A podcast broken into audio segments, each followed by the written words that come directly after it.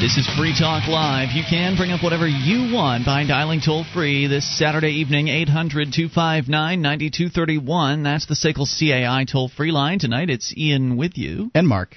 And you can join us online at freetalklive.com. We give you the features there for free, so enjoy those on us. Unlike those other talk show hosts who want to charge you for accessing their site, we give ours away at freetalklive.com.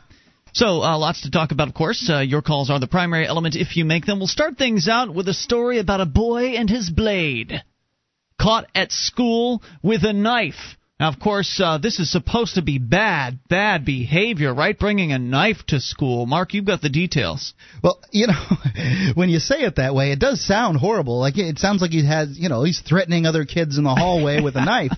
And that's really not what happened here. If he was doing that, that would be unacceptable at my school. I was talking to my neighbor, and my neighbor's old. He's 70-plus. Okay. And he was telling me how he used to walk to school in the town where we live.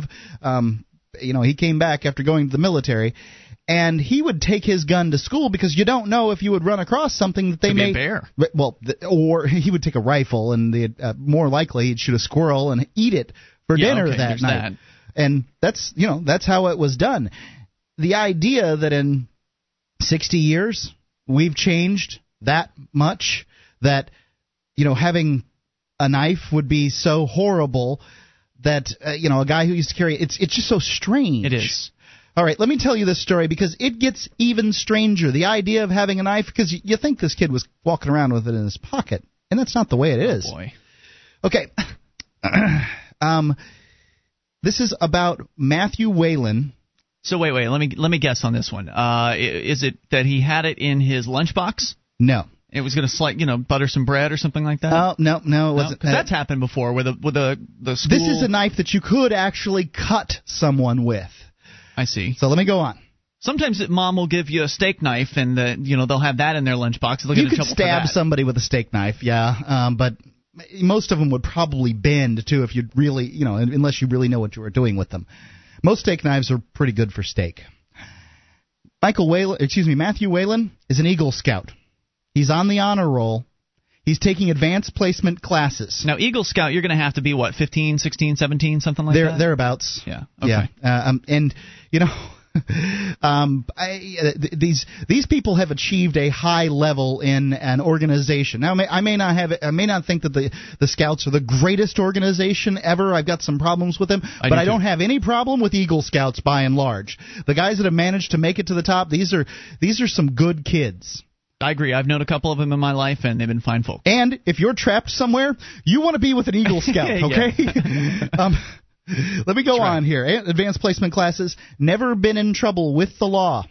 He's received commendations, get this, from the city of Troy, this is in New York, and the Boy Scouts of America for saving a woman's life.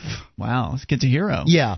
And this past summer, he completed the Army basic training. Yeah. He is right. I can't say I'm excited about that, but whatever. That's not the point here. Yeah. The point is the right to bear arms.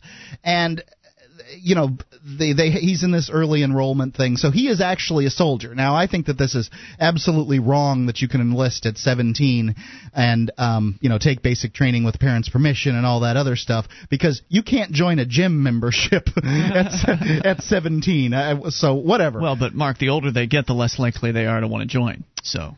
Yep. And they got to get them early. All of this was accomplished before he was 17 years old. He says, I'm just trying to do what I can while I can. Where is this from? Where's the story at? The story is from WTEN. That's News 10 to you. Right, New York, you said? New York. Okay. Yeah. His goal is to attend the U.S. Military Academy at West Point, a dream he's had since grade school. He's wanted to be in the Army all of his life. Can you get into West Point with a criminal record? No. Possession of weapons, whatever? It doesn't look like he's going to get a criminal record, but West Point is extremely difficult and to get into, and this itself, just the suspension, it's a 20-day suspension. Good God, 20 days! I'm a guy. I went through public high school. I've never heard of a 20-day suspension. No, it probably happens. Don't know what for, but right, disemboweling somebody in the hallway, which perhaps. He did not do. No. What was he doing with this knife? Okay. The dream could be in jeopardy thanks to a 2-inch pocket knife, that's the blade length, that officials at the Lindsberg Senior High School found in Matthew's locked car last month. Oh, no. The pocket knife was a gift from his grandfather, who's the chief of police in the next town. Matthew says that he kept the knife in a side compartment and never showed it off or threatened anyone with it. Instead, it was part of a survival kit he kept in his car. Now, that is weird. Right. This may not, probably in the South people don't quite get this, but up here, you can your car could go off the side of a road in the wintertime. Right. In late January and they won't find you for 3 months. So it's good to have a survival kit. Yes. And a little pocket knife could be extraordinarily valuable. It's something that you should have in a survival kit. Makes sense to me. So this Eagle Scout was doing what he's supposed to do and always being prepared, and he's getting 20 days suspension for it. Amazing. Yeah. And they know that he's a good kid. They know that he wasn't threatening anybody. They found it in his locked car. You know, whenever I hear a story about a young person having some sort of weapon on them on a school campus, it's usually that they blabbed it to a friend, right? It's usually they've got it in their backpack and they said, hey, I've got this gun. Hey, take a look. Show it off. Right, they show it off to their friends, and then one of them goes and blabs to the principal or somebody else, and that's how their buddy gets caught. But in this case, he's saying he didn't show it off. So how did the school get the tip that he had this in his locked car? Now, I've read all the way through this article, and I don't have a clue as to how they got the tip. You know, maybe he drove somebody home, and they saw the kit. Maybe he explained that it was in there. Who knows? Who knows whether if he even said, I have a 2-inch pocket knife in my car to somebody, that doesn't mean he's done anything wrong. Right. It still doesn't mean that.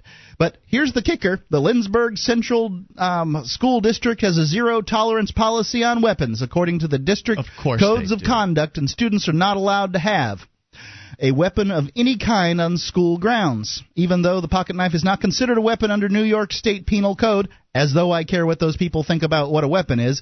The district prohibits students from possessing anything that could reasonably be considered a weapon. So, gosh. That is so nebulous. It's so open to interpretation. Right. Anything that could be reasonably considered a weapon. Now, it's not what you would reasonably consider a weapon. It's what they would reasonably consider a weapon, because your opinion, your interpretation of their rules doesn't matter. They're the ones that are the enforcers. Let me get these last two quotes in here before we, before we go on. The school district here, the superintendent, George J. Goodwin, I don't know how this guy sleeps at night. We do not comment on discipline related to an individual student. Our policies are clear that weapons are not permitted on school premises and subject to disciplinary consequences. You know, we can't bend the rules for you, buddy. Typical. This is it. Zero tolerance. Yep. That's what zero tolerance is. It's zero tolerance. It's zero thinking. I don't care if an Eagle Scout who's an honor roll, who's taking AP classes, has a 2-inch knife locked in his car for a survival kit. He's got to get suspended. Yeah. As a matter of fact, they deviated beyond the 5-day suspension to 15 additional days. So they went over these people are after this kid for some reason. Now, I don't know if it's because his grandfather's the chief of police in the next town over and somebody has some kind of, red team, blue team thing going on. I don't have any concept. Awful. But these do sound like, it sounds to me kind of like a liberal thing to do, to go after somebody for a knife. Yeah. I don't know about that. I don't know. That's the way I see it. And it's a possibility. These are bureaucrats, and they have a rule, and they will enforce it as automatons, robots, mindless robots would enforce it. Yeah. Well, that's what zero tolerance is, Mark. It's zero thinking. Up, weapon, weapon. You know, there's like they don't even go through any other processes. They don't take anything into account. So one more quote here. This is from some guy, from some legal expert here. Says, let's face it, the tire iron in the trunk to change the wheel is more of a deadly weapon than a 1.5-inch blade knife. So true, so true. Yeah, this is how ludicrous this is, and this is the kind of scary, the reaction to the mainstream media. Oh my God, Columbine, everybody's going to get shot up, the kids are dangerous, it's a dangerous place. There has to be somebody out there that thinks this is appropriate. Somebody who's a believer in zero tolerance, because zero tolerance is all over the place. It's in every school campus around this country, and I want to hear from you if you are a fan of zero tolerance. 800-259-9231, or you're invited to to bring up whatever you want. Tell us your zero-tolerance story. Maybe you've gotten caught with something, or your son or daughter. This Your Family Today tip is brought to you by Ovaltine, nutritious vitamins and minerals and a delicious chocolate taste for your picky eaters. Be sure to visit us at OvaltineUSA.com. With kids, food battles are more about control than about food. If you want to avoid a battle with your picky eater, give them a say in what they eat. At dinner, let them choose between broccoli or fruit salad. At the supermarket, give them 3 cereals to pick from. The more control they have, the less there is to argue about. For more tips like these, visit us at parenthood.com/yourfamilytoday.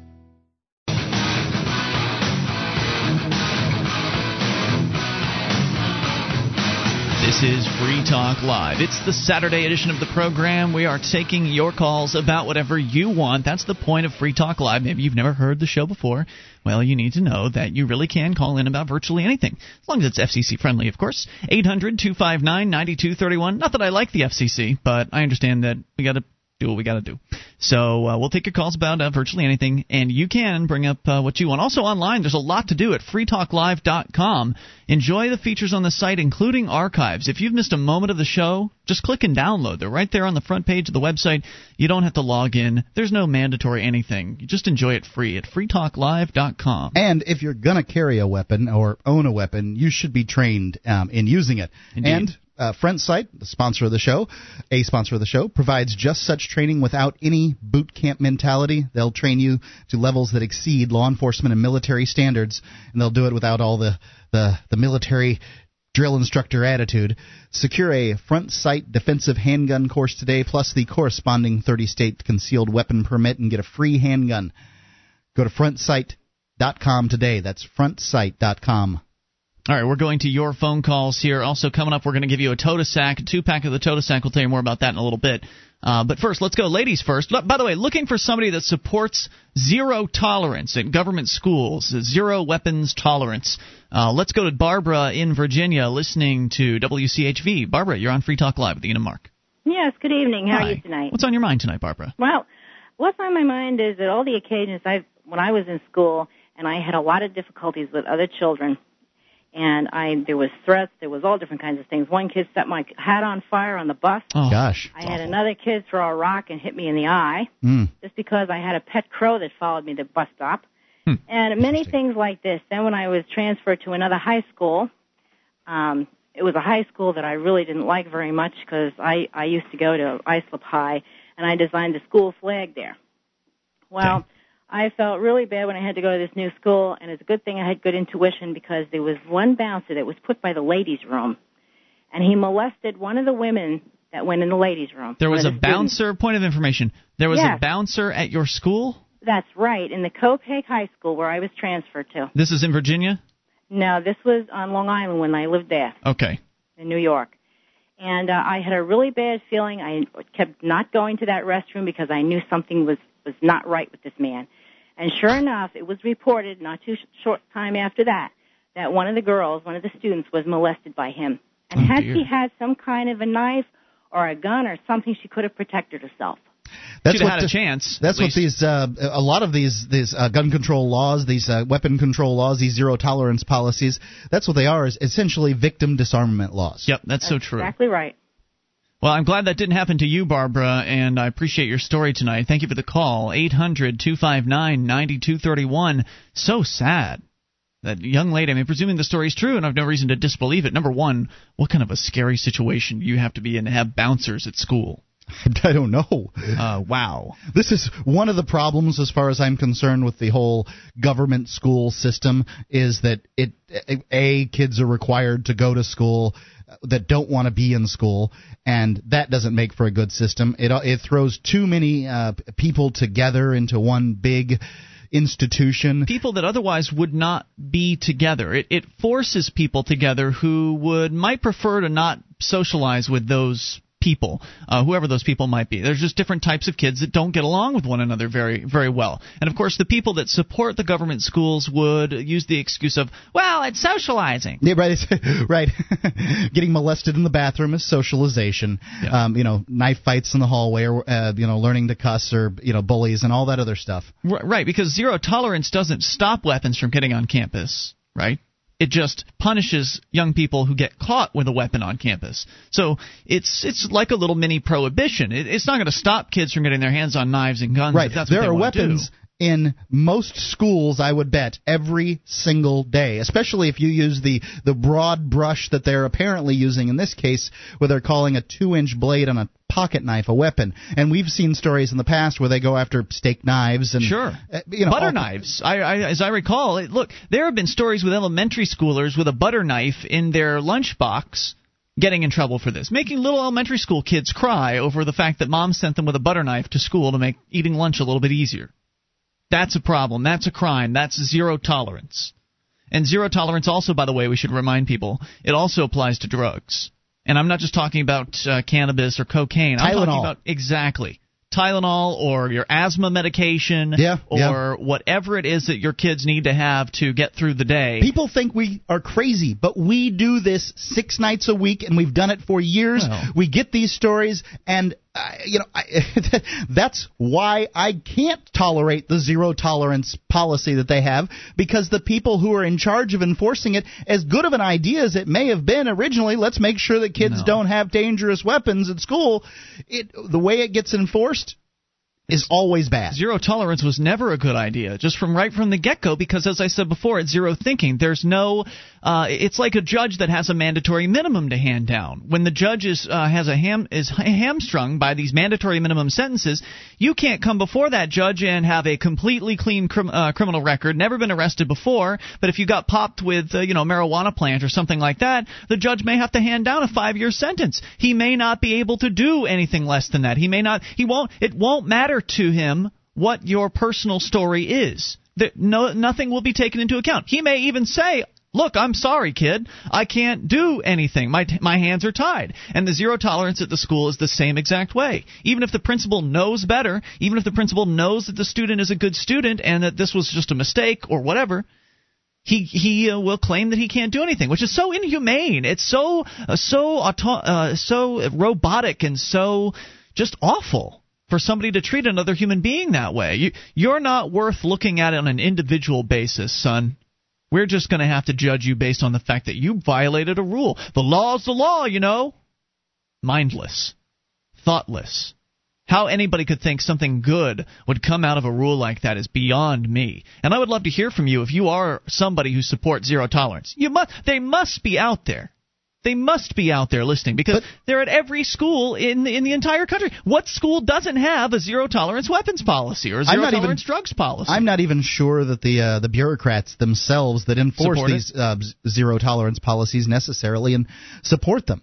They just do what they're paid to do. Sad. And, in the same way that bureaucrats throughout history, all over, essentially do what they're paid to do. Violating people's rights. They explain it to themselves in whatever manner that I'm just doing my job. It doesn't matter if they're, the cop busting a kid for a joint. It doesn't matter if they're the soldier out, doing whatever they got to do in a village, whatever. I want to come back and talk more about this, and I do want to hear from somebody, because what can we do about zero tolerance? That, of course, is the question. We pointed out that it's bad, but what's the solution? I want to get to that and also hear from somebody that supports zero tolerance. If you do, dial in at 800-259-9231. Now put that number aside and get this number written down and be the third caller at 603-435-1105 if you want to win a TOTASAK, TOTASAK.com. If you hate making extra trips back to the car to carry in the grocery bags, you need the TOTASAK. I've been using it here at the house for the last couple months. It is great, made of 100% recycled materials right here in the United States, and designed to simplify all kinds of carrying tasks. You can go to totasak.com, get yourself a family pack there. We'll give you a 2-pack right now if you're the third caller at 603-435-1105. That's 603-435-1105. Third caller gets a 2-pack of the TOTASAK. TOTASAK.com. More Free Talk Live coming up. You can take control of the airwaves and bring up whatever you want.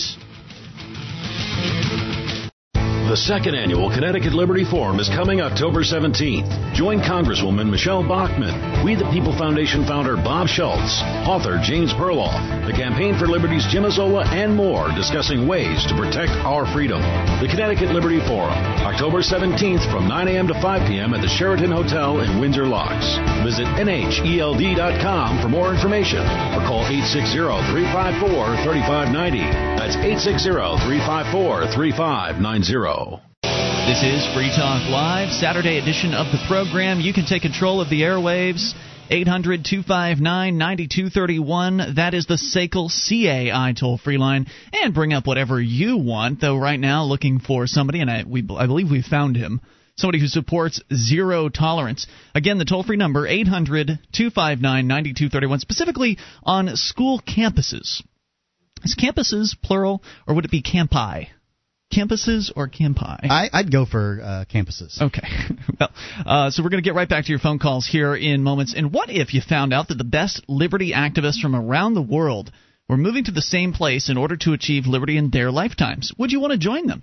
It's happening, and you can be a part of it. Join the Free State Project at freestateproject.org. That's freestateproject.org. And also visit us on our website at freetalklive.com. We've got a lot of features there, and they're all free. Let's go to John, calling from Virginia, listening to WCHV. John, you're on Free Talk Live with Ian and Mark. Hello. John, what's on your mind tonight? Well, I was listening to your program a second ago, and I'm a police officer that's worked in a high school and a middle school in Virginia for over 12 years. Now, I'm not sure what your point is. Quite frankly, learning doesn't occur in a school unless the kids feel safe, and you know, what weapon do you allow in, what drug do you allow in, and what drug do you not punish for, and what weapon do you not, or do you not punish for? Well, you know, do you punish for a pocket knife with a 2-inch blade that's locked in an honor student's car? Locked in an honor student's car? Well, you know, I guess the point you have to make, or what you have to look at, is could that 2-inch blade kill someone? And most certainly it could.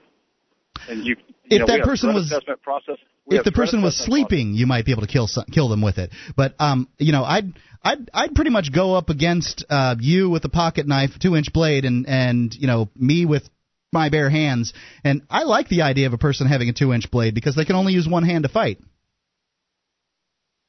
Well, I can tell you, throughout my years working in the schools, I've taken a gun off a kid in the bathroom. I've seen kids with knives. I've seen kids take forks out of cafeterias and try to stab other students. So when you send your kid off to school, you want them to be safe, I'm quite sure, and people want to know that when they put that kid on the bus, you want to see your little one get back. Do those kids use pencils and pens in school? Pens, pencils, do they use those? Likely, now we're getting a little bit ludicrous. I mean, you got it right. You had somebody stabbing somebody. You got to eat too. You had somebody stabbing someone with a fork.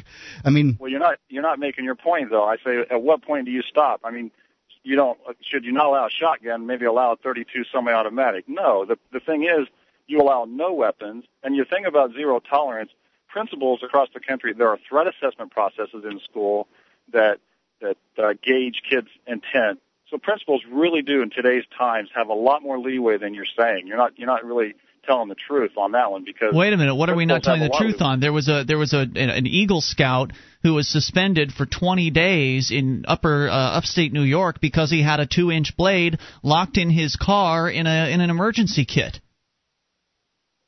Well, you got me on that one. I don't know the facts of that case, but I can tell you. So wait a minute. So how do you feel? I just told you the facts. So how do you feel about that? Well, I think in that case that the principal should have leeway, the school board should have leeway. Okay, so then you don't. Actually, the principal did exercise his authority and then took the 5-day suspension and turned it into a 20. So he used that leeway. But so what you're saying is you don't support zero tolerance, you're supporting discretion. What I support is zero tolerance on allowing anything like drugs or weapons to come on the property. When it comes down to the punishment level, there are different levels or different abilities for principals and school boards to handle the issues. So, if they felt like, you know, just because you're an Eagle Scout and you have a 2-inch weapon, you know, at one time, Klebold was a Boy Scout. So, you know, just because you're an Eagle Scout doesn't mean you're spitting image is clean all the way. So. Sure. I understand what you're saying there. So what would you have done in this case? Let's say you were the principal. You were the one who had to decide this, 15-year-old, or I guess he was 17. 17-year-old was caught with this 2-inch blade in his car, which he, by the way, essentially admitted to after they asked him if he had it. And so he admits to it. He's got the 2-inch blade. You caught him with it. What do you think's an appropriate punishment there? Well, I guess if the variance is 5 to 20 days, that's 20 days seems like to me like a lot. In Virginia, you can't even arrest somebody for having less than a 3-inch blade. This kid wasn't arrested, and that's what I'm saying. In the state of New York, this isn't a 2-inch blade is not considered a weapon in the state of New York's penal code. Well, but neither is Virginia. What I'm trying to say is there should be zero tolerance as far as having weapons, but when it comes to the punishment phase. You have to use, I agree with you, you have to use some sort of judgment, but the bottom line is when you come out and say this zero tolerance stuff is crazy, at what point do you say a 2-inch blade, an 8-inch blade, a 4-inch blade? Tell you what, here's what I would say. I think that if we didn't have these awful government schools that everyone was forced to pay for, then each school would be able to decide what is and what is not appropriate as far as weapons that are allowed on campus. As Mark was pointing out earlier, back in the day, people were allowed to bring guns on school campus when they were walking to school for protection purposes or for just shooting food purposes, and that was A-OK. Everybody was fine then, and now there's this zero-tolerance nonsense. So I think that the marketplace would be able to solve this problem, but that's a fantasy land because we've got these awful government schools. I think if teachers were allowed to carry guns on their hips, that you probably would have less violence in schools. That's a horrible idea. I think that your main problem to me is I've worked in the schools as a police officer, and I've seen bad teachers and good teachers. I've seen safe schools and dangerous schools. The bottom line is you have to be educated, and you have to – I'm not so much disagreeing with you on the socialization part, but you've got to be educated, and the schools, the teachers do a pretty darn good job, and the police now across the country are putting officers in all the schools and making them pretty safe. Now, when you say the teachers do a good job, do you mean of teaching? Yes. Well, that's not true because the education quality in this country has been dropping ever since the federal government decided to get involved 50-some years ago. By their own studies, the functional illiteracy rate of graduates is 20%.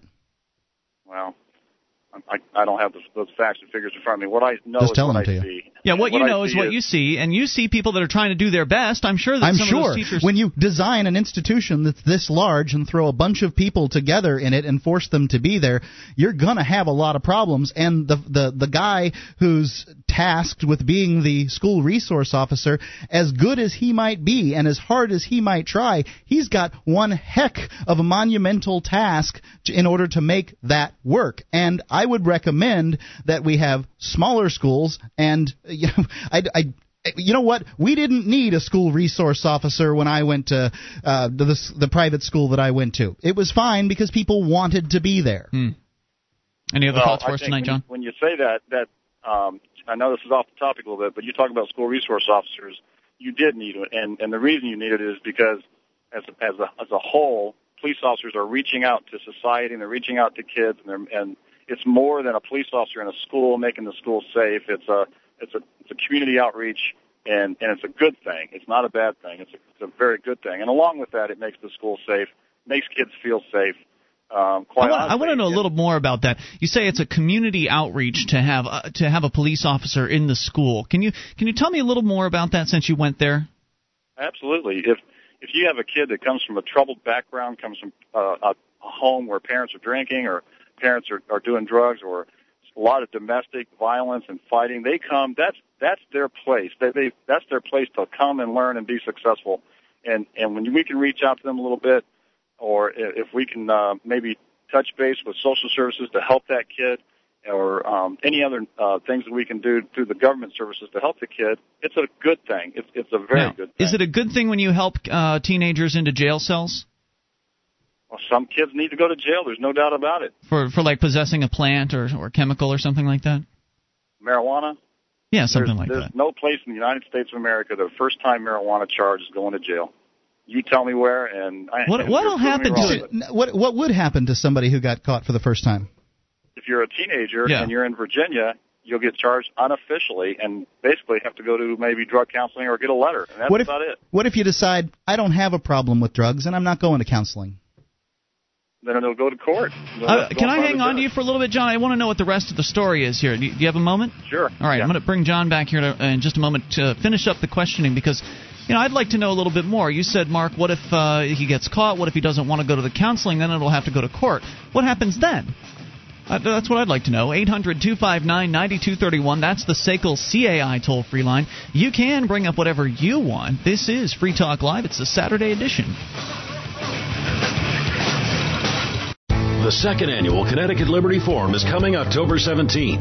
Join Congresswoman Michelle Bachmann, We the People Foundation founder Bob Schultz, author James Perloff, the Campaign for Liberty's Jim Ozzola, and more, discussing ways to protect our freedom. The Connecticut Liberty Forum, October 17th from 9 a.m. to 5 p.m. at the Sheraton Hotel in Windsor Locks. Visit NHELD.com for more information or call 860-354-3590. That's 860-354-3590. This is Free Talk Live. You can bring up what you want. Just dial toll-free, 800-259-9231. That's the SACL CAI toll-free line tonight. It's Ian with you. And Mark. And you can join us online at freetalklive.com. We give you the features free on our website. And if you enjoyed this program and you want to help support Free Talk Live, you can become an amplifier for as little as $3 a month. We'll take that money in, reinvest it into the show, get on more radio stations around the country, bring more internet listeners on board, and expose new people to the ideas of freedom. So head on over to amp.freetalklive.com to learn more about it and get signed up. And get perks, too, like access to the AMP-only call-in lines, chat room, forum, and more. All of that is available to you at amp.freetalklive.com. I've been taking a new vitamin and antioxidant. It's a chewable, and it's called Choose for Health's Superfruit Complex. It contains goji, mangosteen, acai, and nani fruit. And these fruits are considered by many experts to be the most nutrient-rich fruits that the world has to offer. You can get a free week by calling this number that I'm about to give you. All you have to do is pay a small fee for shipping and handling. 800-219-8874. That's 800-219-8874. It's Choose for Health's Superfruit Complex. You can't get the free week unless you call the number, 800-219-8874. All right, we're talking about zero tolerance. The story that started all this out was out of upstate New York, where an Eagle Scout honor student was caught with a 2-inch blade in an emergency kit in his car in the school parking lot. And they suspended him for 20 days as a result of that. And I was talking about how zero tolerance really just means zero thinking, that the school bureaucrats don't have to spend any time assessing each individual situation, assessing the danger, assessing the individual involved and, you know, their mental state, that sort of thing. They don't have to take any time to do anything like that because, well, they're bound by these regulations and they claim they can't step outside them. Zero tolerance is zero tolerance, and we've got these sentencing guidelines, so we're just going to do what we need to do here. It doesn't matter that you're an honor student. Doesn't matter that you've never gotten into any fights or any trouble or anything like that. The rules are the rules. And so we actually found John, who is on the line in Virginia, listening to WCHV, former cop, who apparently actually was at one time working in the school system as a school resource officer. And, John, are you back with us? I am. Okay, and what you were saying is that you support zero tolerance, that you think that it should be enforced across the board. Anything that could be considered a weapon, could be considered a drug, should be prevented from being on school campus. You do support having some sort of variation in the sentencing, but at the same time you do also support guidelines, so as I understand it. So correct me if I'm wrong here. So if this young man who was caught with this 2-inch blade, if the minimum amount of time he was to be suspended was 5 days, you support having a minimum sentencing kind of thing like that? I do. Okay, so even if he's had no incidents, even if there was no threat whatsoever, in this particular case, you wouldn't support just waiving the rules and saying, nah, it's okay, don't worry about it, we'll let you slide. No, I don't think so. Why is that? Well, because, you know, if you're going to be that subjective, then you're going to come down to, you know, then you're going to open yourself, the principal or whoever it is, up to a lot more scrutiny. It's an easy call. Scrutiny by whom? You're not supposed to bring a knife on school. Who will scrutinize the principal over that? Pardon me? Who will be scrutinizing? For sure, and you guys. Well, I can tell you that what I would scrutinize, what I would see, it's sort of the seen and the unseen here. That, you know, you don't know what's going to happen in the following of the rules because it'll never really get reported. If this kid, you know, goes off the side of the road, ends up in a snowbank, you know, he's there for a couple of days until they, you know, figure out he's gone, find him or whatever. And this happens. These we read these stories, you know, and he dies for lack of a 2-inch knife. That's never going to get reported on. So the school official is looking to cover his butt because, well, we do not comment on discipline related or to an individual student. Our policies are clear that weapons are not permitted on school premises. And so, you know, he's incentivized to make sure that kids that bring little tiny blades or steak knives or, you know, Tylenol or whatever are disciplined. But this is what – because this is the question I've got for you on this particular issue. This boy wants to go to West Point, and West Point, tough to get into. Sometimes, and they do look at your school disciplinary record. A 20-day suspension could very well prevent him from going to West Point. Do you want this honor student, Eagle Scout, and a kid who was commended by the town of Troy, New York, and the Boy Scouts of America for saving a woman's life? Do you want him to not be able to go to West Point because of this stupid rule? No, I mean, and that's a good scenario, but let's turn the scenario around. He's got a girlfriend. The girlfriend he thinks cheats on him. He takes that 2-inch blade, goes into the school, and attempts to cut the boyfriend or the other guy or the girlfriend. Now, so it's always the lowest common denominator, and that's the problem with public school is because you're always looking for a criminal and you're not looking for the good guys. You're zero tolerance. It's the principal's job to protect those 1,000 or 2,000 or 3,000. The principal's job to make sure that good kids get to go on to higher learning education places too, John, and he's not doing that, John. John, look. By the way, you're full of it. It's not the principal's job to protect those kids because zero tolerance doesn't protect anybody. It only punishes kids after they get caught with a weapon. Zero tolerance doesn't prevent him. That is just a bunch of bull. And no, it is not a bunch of bull because it doesn't prevent anybody from walking onto campus carrying a knife and shanking somebody. Well, the police officer standing at the front door prevents that. How is that going to prevent? Wait, does every school? Man, I have to admit, I've been out of school for over a decade at this point. Does every school now have a metal detector at the front door that all the kids have to pass through? They got a police officer. Every school in Virginia and New York, every high school has a police officer. Is he shaking Cops everyone can't be down? Everywhere. Is wait. Point of information. You said the police officer is going to stop the knife from getting in. Listen to me earlier. We have threat assessment processes, which we view frequently with school psychologists, school sociologists, school guidance counselors. You guys are missing the point. Everybody's doing the very best that they can do.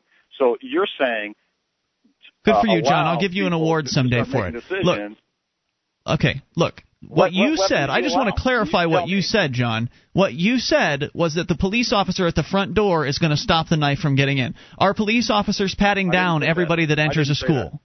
I didn't say that. Okay, so how are you going to stop somebody from bringing a knife into school and shanking someone?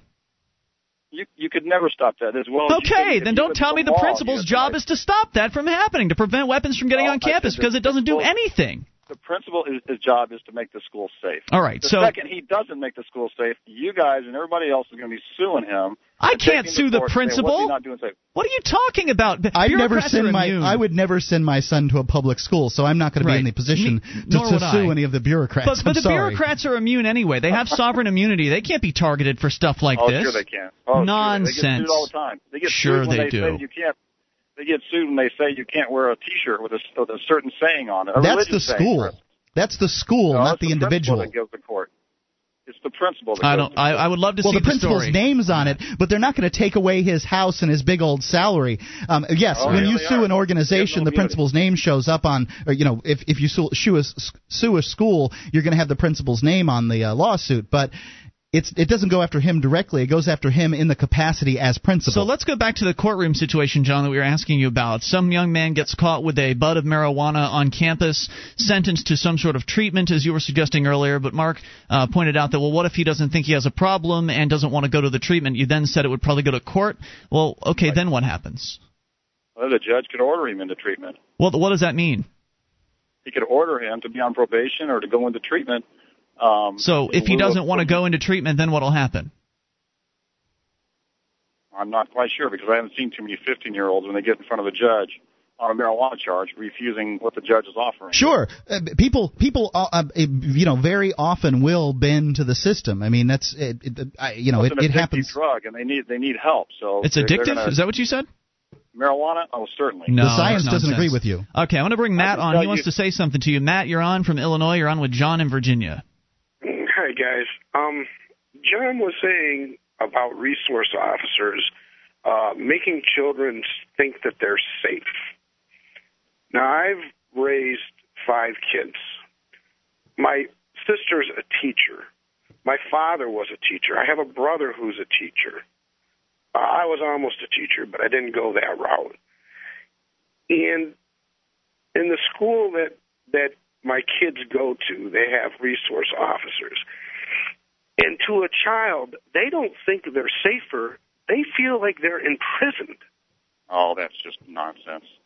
Oh, no, it's not. I have contact with over 1,500 kids every day. You're telling me my children are full of crap? You're telling me my children are full of nonsense? I had a resource officer, and I didn't feel that I was imprisoned, but I didn't feel safer because of it. I never felt endangered at school at all, with or without resource officers. Now, granted, I was raised in the suburbs. My children are in the suburbs. We're not in the cities where you have, problems. So why do we need resource officers there? I never felt like I needed a resource officer. John, do you want to answer that question? You want to hang on through the news, or do you have to go? I have to go. All right, thanks for the call, dude. I appreciate your time tonight. We'll just leave it rhetorically. Why do we need school resource officers? Shouldn't it be up to the marketplace to decide? And let's talk a little bit more about marketizing the schools and the solution to this zero-tolerance madness here coming up in hour number 2. Also, if you've got a story you want to share in relation to it or something completely different, dial on in and bring up whatever you want. This is Free Talk Live. Attention, all active duty members and veterans of the U.S. military.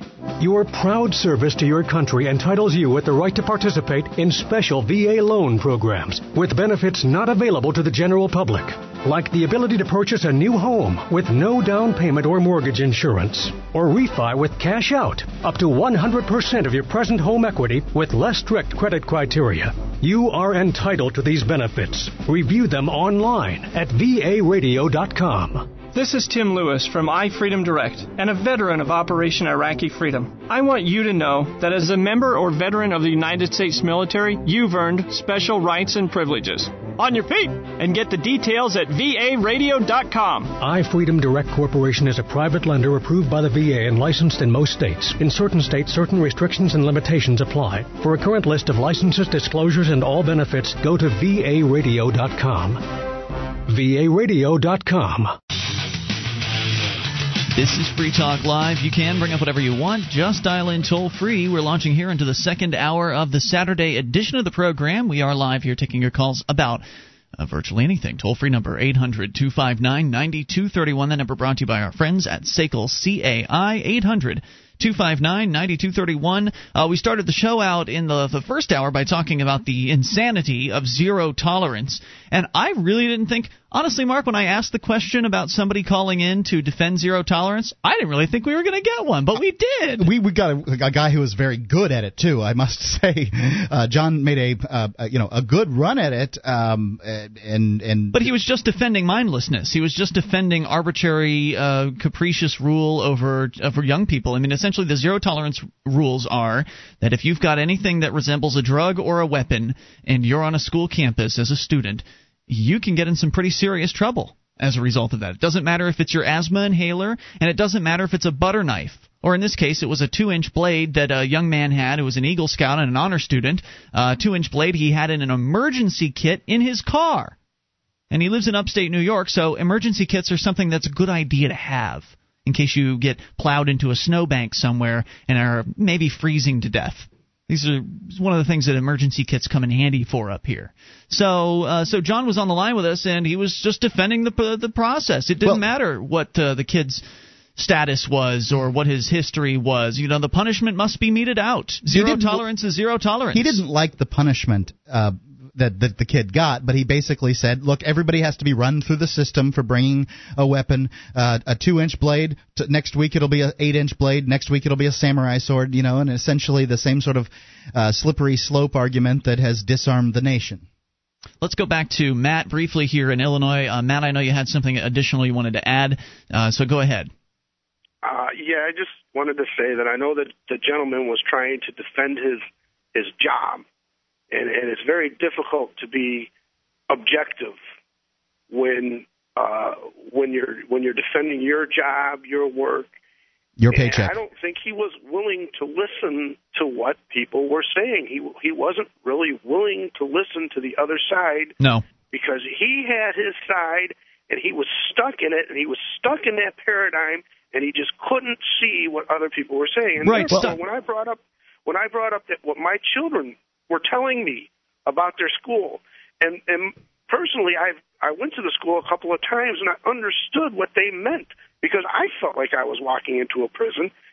And when he pushes that off and says that's ridiculous and refuses to listen to what other people are saying, he's just not willing to take into account other people's feelings. Right. In his world, every cop is a hero, and it's all rose-colored glasses stuff. It can be tough for some police officers who deal day in and day out with the lowest common denominator to deal basically with normal folks. The world ends up being rule violations for them. And the fact is, their rules, when violated, they can ruin somebody's life. They can make it so a kid caught with a joint cannot get a job in, you know, some job that he wants to get in the future. Mm-hmm. And or, you know, this kid here who gets caught with a 2-inch pocket knife locked in his car, and he wants to go to West Point, and West Point has very strict, entrance guidelines. He may very well not get in for this 20-day suspension. The rules are the rules, Mark. Law's the law. Yeah, screw it. Any other thoughts tonight, Matt? He could be the next Patton, you know? I understand that. I'm just hoping that he, in the future, he'll think about this and he'll take into account. I'm hoping that he comes up with some empathy inside of him. I think that's a big problem that people have today, is people don't have empathy. And you need to be able to listen and understand what other people are saying and at least acknowledge that they do have a point. Because sometimes you can disagree with them, but they can still have a point. Well said. I appreciate the call tonight. 800-259-9231. What's your point? Share us with it. Share it with us at 800-259-9231. As we continue taking your phone calls, Dave, listening in Montana, you're on Free Talk Live. Hello, Dave. Greetings from high atop of the Purple Mountain Majesties. Hey. It was 10 degrees this morning. Oh, boy. Yikes. What's on your mind tonight? Hey, I'm all for the zero tolerance, man, but they're using it on the wrong people. The school kids is the other end of the stick. They got to use it on, like, the law enforcement, the politicians, the judicial system. Well, what do you mean when you say that, when you say zero tolerance on law enforcement? When they get caught doing something wrong, bang, right out. Or, you know.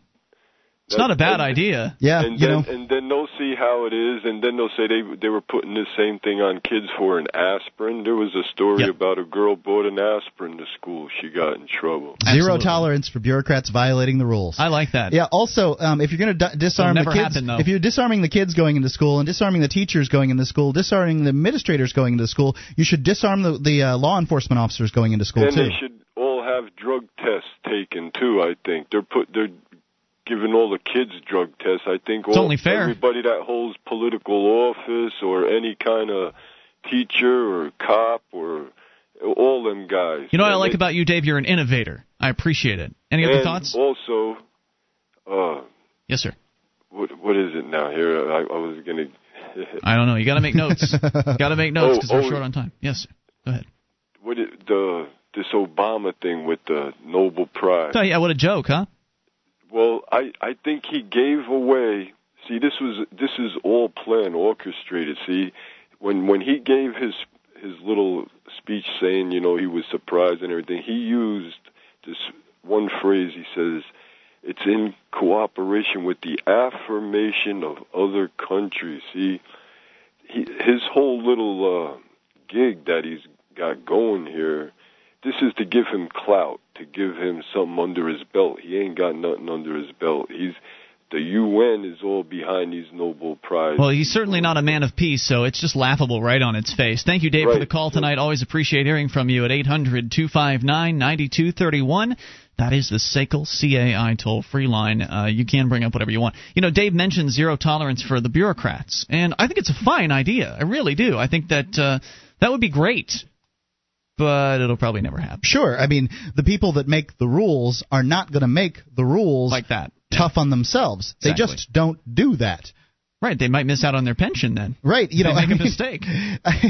They're worried about a 2-inch blade locked in a kid's car. However, a police officer walks around with a gun on his hip in school. I'm just assuming. I don't know. I mean, some kid can't sneak up behind him, grab the pistol, and start shooting. Well, they've got to defend the police in this particular case. Most officers, I believe, have a special holster that it's kind of tricky to open up. Oh, is it? Yeah. Okay. I don't even know this stuff. Yeah, you need to know how to open it in order to open it. For the officer, it's not a problem. They've practiced at it. It's no big deal. It's, you know, it's essentially like the child-proof holster, basically. Or it's adult-proof. If you don't know how to open it, you'll have a difficult time. Thank goodness. Yeah. That's as I understand it. Maybe not all police departments have that, but it seems to be pretty standard. Toll-free number, 800-259-9231. But, yeah, the bureaucrats aren't going to play by the same rules. You can find example after example of government bureaucrats, police or city council or whoever, acting out, breaking their own rules, and then just watch as they cover it up. You can just watch as the police department spokesman will blow it off, or they'll say, oh, well, we've investigated the situation, and we've found out that our officers were playing by the book. Yeah, sure, they shot that man in the back, but that's okay. Our rules say you can. Whatever our rules say is okay by us. So there's just not, 99 times out of 100 that some bureaucrat is in hot water. The water's turned down. It's not so hot anymore. After a few weeks have gone by, eventually they just let the guy out of the hot water and they give him a desk job for a few weeks, and they, maybe we'll reassign him to an on-duty patrol. There's very rarely any kind of punishment for these people, and they know that they're completely insulated from any serious punishment. The cop that was on the phone earlier was saying, "Oh, well, you could sue the principal. I mean, if the principal had to make a decision based on factors in the case, if your son got caught with a 2-inch blade in the back of his car, locked in his car as part of a safety kit, and the principal was to look at that and say, it's no big deal, and then if he was to catch somebody else with a blade in their pocket after they threaten somebody and punish him, they could be sued for not going the same punishment against those. Right, they'd be discriminating against those kids. And it's nonsense. Most bureaucrats have sovereign immunity. They're completely untouchable. You could sue the school district, but then you're still suing the government in the government's own courts. It's very unlikely you'll win in those cases. And you have to have a bunch of money or know some lawyer that's willing to go up against the state, which I'm not saying it's impossible, but it's damn difficult. 800-259-9231. You can share whatever you want. This is Free Talk Live. Listen up for something free from Ruger. From now until the end of the year, buy any new Ruger bolt-action rifle and receive a free Ruger-branded Carhartt jacket, both made in America. For more information, go to Ruger.com/Carhartt. That's Ruger.com/CARHARTT. Ruger rifles are known for their rugged reliability, handsome style, unique design features, and represent the best value in rifles. Go to Ruger.com and check out a Ruger rifle today. This is Free Talk Live. It's the Saturday edition of the program. We invite you to take control of the airwaves. Bring up whatever you want toll-free at 800-259-9231. That's the SACL CAI toll-free line. Tonight it's Ian with you. And Mark. Join us online at freetalklive.com. We have the live streams. There are broadband versions and dial-up versions of the show, a webcam version, and listen lines. You can now tune in to Free Talk Live anywhere you can dial long distance from. So your cell phone, your home phone, whatever you can dial long distance from, there's all of those details are at listen.freetalklive.com. And by the way, the Free Talk Live listen lines are brought to you by StartPage.com. Yep, you take the StartPage.com 7-day challenge. For 7 days, use StartPage.com instead of your Big Brother search engine and experience the difference. You'll get search results aggregated from 12 major search engines, and unlike your old search engine, you'll have complete privacy in your search.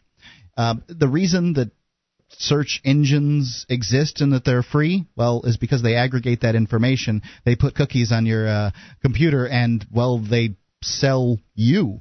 Start the 7-day challenge today at StartPage.com. All right, so let's continue here with your phone calls. Ladies first, Kim is listening in Louisiana to KBYO-FM. Hello, Kim. You're on Free Talk Live. Yeah, hey, I just had a story that I thought you might think was interesting. It's a true story. It happened to me and my son. Okay, do tell. He is a good student. He never got in trouble with anything at school, maybe a dress code violation here and there. And I bought him a truck for his birthday in November. And in May, they had a police dog come out, and they found a small bag of weed in his truck. Mm. And they towed his truck, slapped him with the cuffs, charged him with a felony, and suspended him from May to May. He failed all the classes in May, and he can't go back to school until May. He can't go to any other public school in Louisiana. Could he go and get a GED? I don't want him to do that. Why? But yes, he could. Why not? Well, I want him to get his high school diploma somewhere. There's no difference. I want him to go to a good college. But there's no colleges difference. Don't care whether you have a GED or not. And if you went to, especially if you go to a community college for the first 2 years, and then take all your core requirements significantly more cheaply, and then you can just apply those. The university doesn't care, especially if you've got 2 years under your belt at community college. As a matter of fact, they legally have to take you. Even with a felony? Yeah, I don't know about felonies. If it's drug related, I don't think. Well, if you're paying for it, they'll take you. Yeah, I don't know about whether they have to take you with a felony. I know that you are not necessarily eligible for all government grants if you have a drug felony. What we're trying to say, Kim, is that the GED is equivalent of the high school diploma, and it's pretty easy to attain. So I don't really know why you'd want to send your son back to that same school or homeschooling. I don't want to send him back to the same school, but he wants to go back to show him that, hey, I can come back, and y'all didn't get me. He's 16. He thinks he knows everything. But I taught him all his life, you don't want to get a GED. You want to go on and get your diploma and get your scholarship. And now, why did you teach him that? Is it because you were told that the high school diploma is somehow better than a GED? I had some cousins that dropped out of school. Mm-hmm. And I didn't want him to drop out of school, and they never went and got a GED, and they never did anything. Yeah. I see. So I just tried to instill it in him. You don't drop out of school. Yeah. I think that happens with a lot of kids. They imagine they're going to get a GED. They drop out. They say, oh, yeah, I'll get a GED. And they probably have no intention or it never happens. But he's out. Let me see if I've understood you right. He's out of school for the remainder of this school year? Yes. I put him in a boys' home, a mm-hmm. group home, so he can get – that's the only place that they would let him get his that his credits could transfer when he's able to go back to school. I would highly suggest taking another look at the GED option. He could probably wrap up that GED within this year and be completely done with high school. He could start college a year or so early as a result of this. I would look at this as an opportunity that they've given you the gift of an excuse to not have to go to these awful government schools where they're in. Yeah. I mean, he's in danger on a regular basis of something else happening like this. Once he goes back, they may decide they don't like him and they want to target him for something else. So why spend the whole year? They don't like him. He was dating the school board superintendent's daughter. Oh boy. Yeah, and he didn't. And I don't know if this is a mandatory punishment, if it's what y'all are talking about now. But I thought a year was kind of.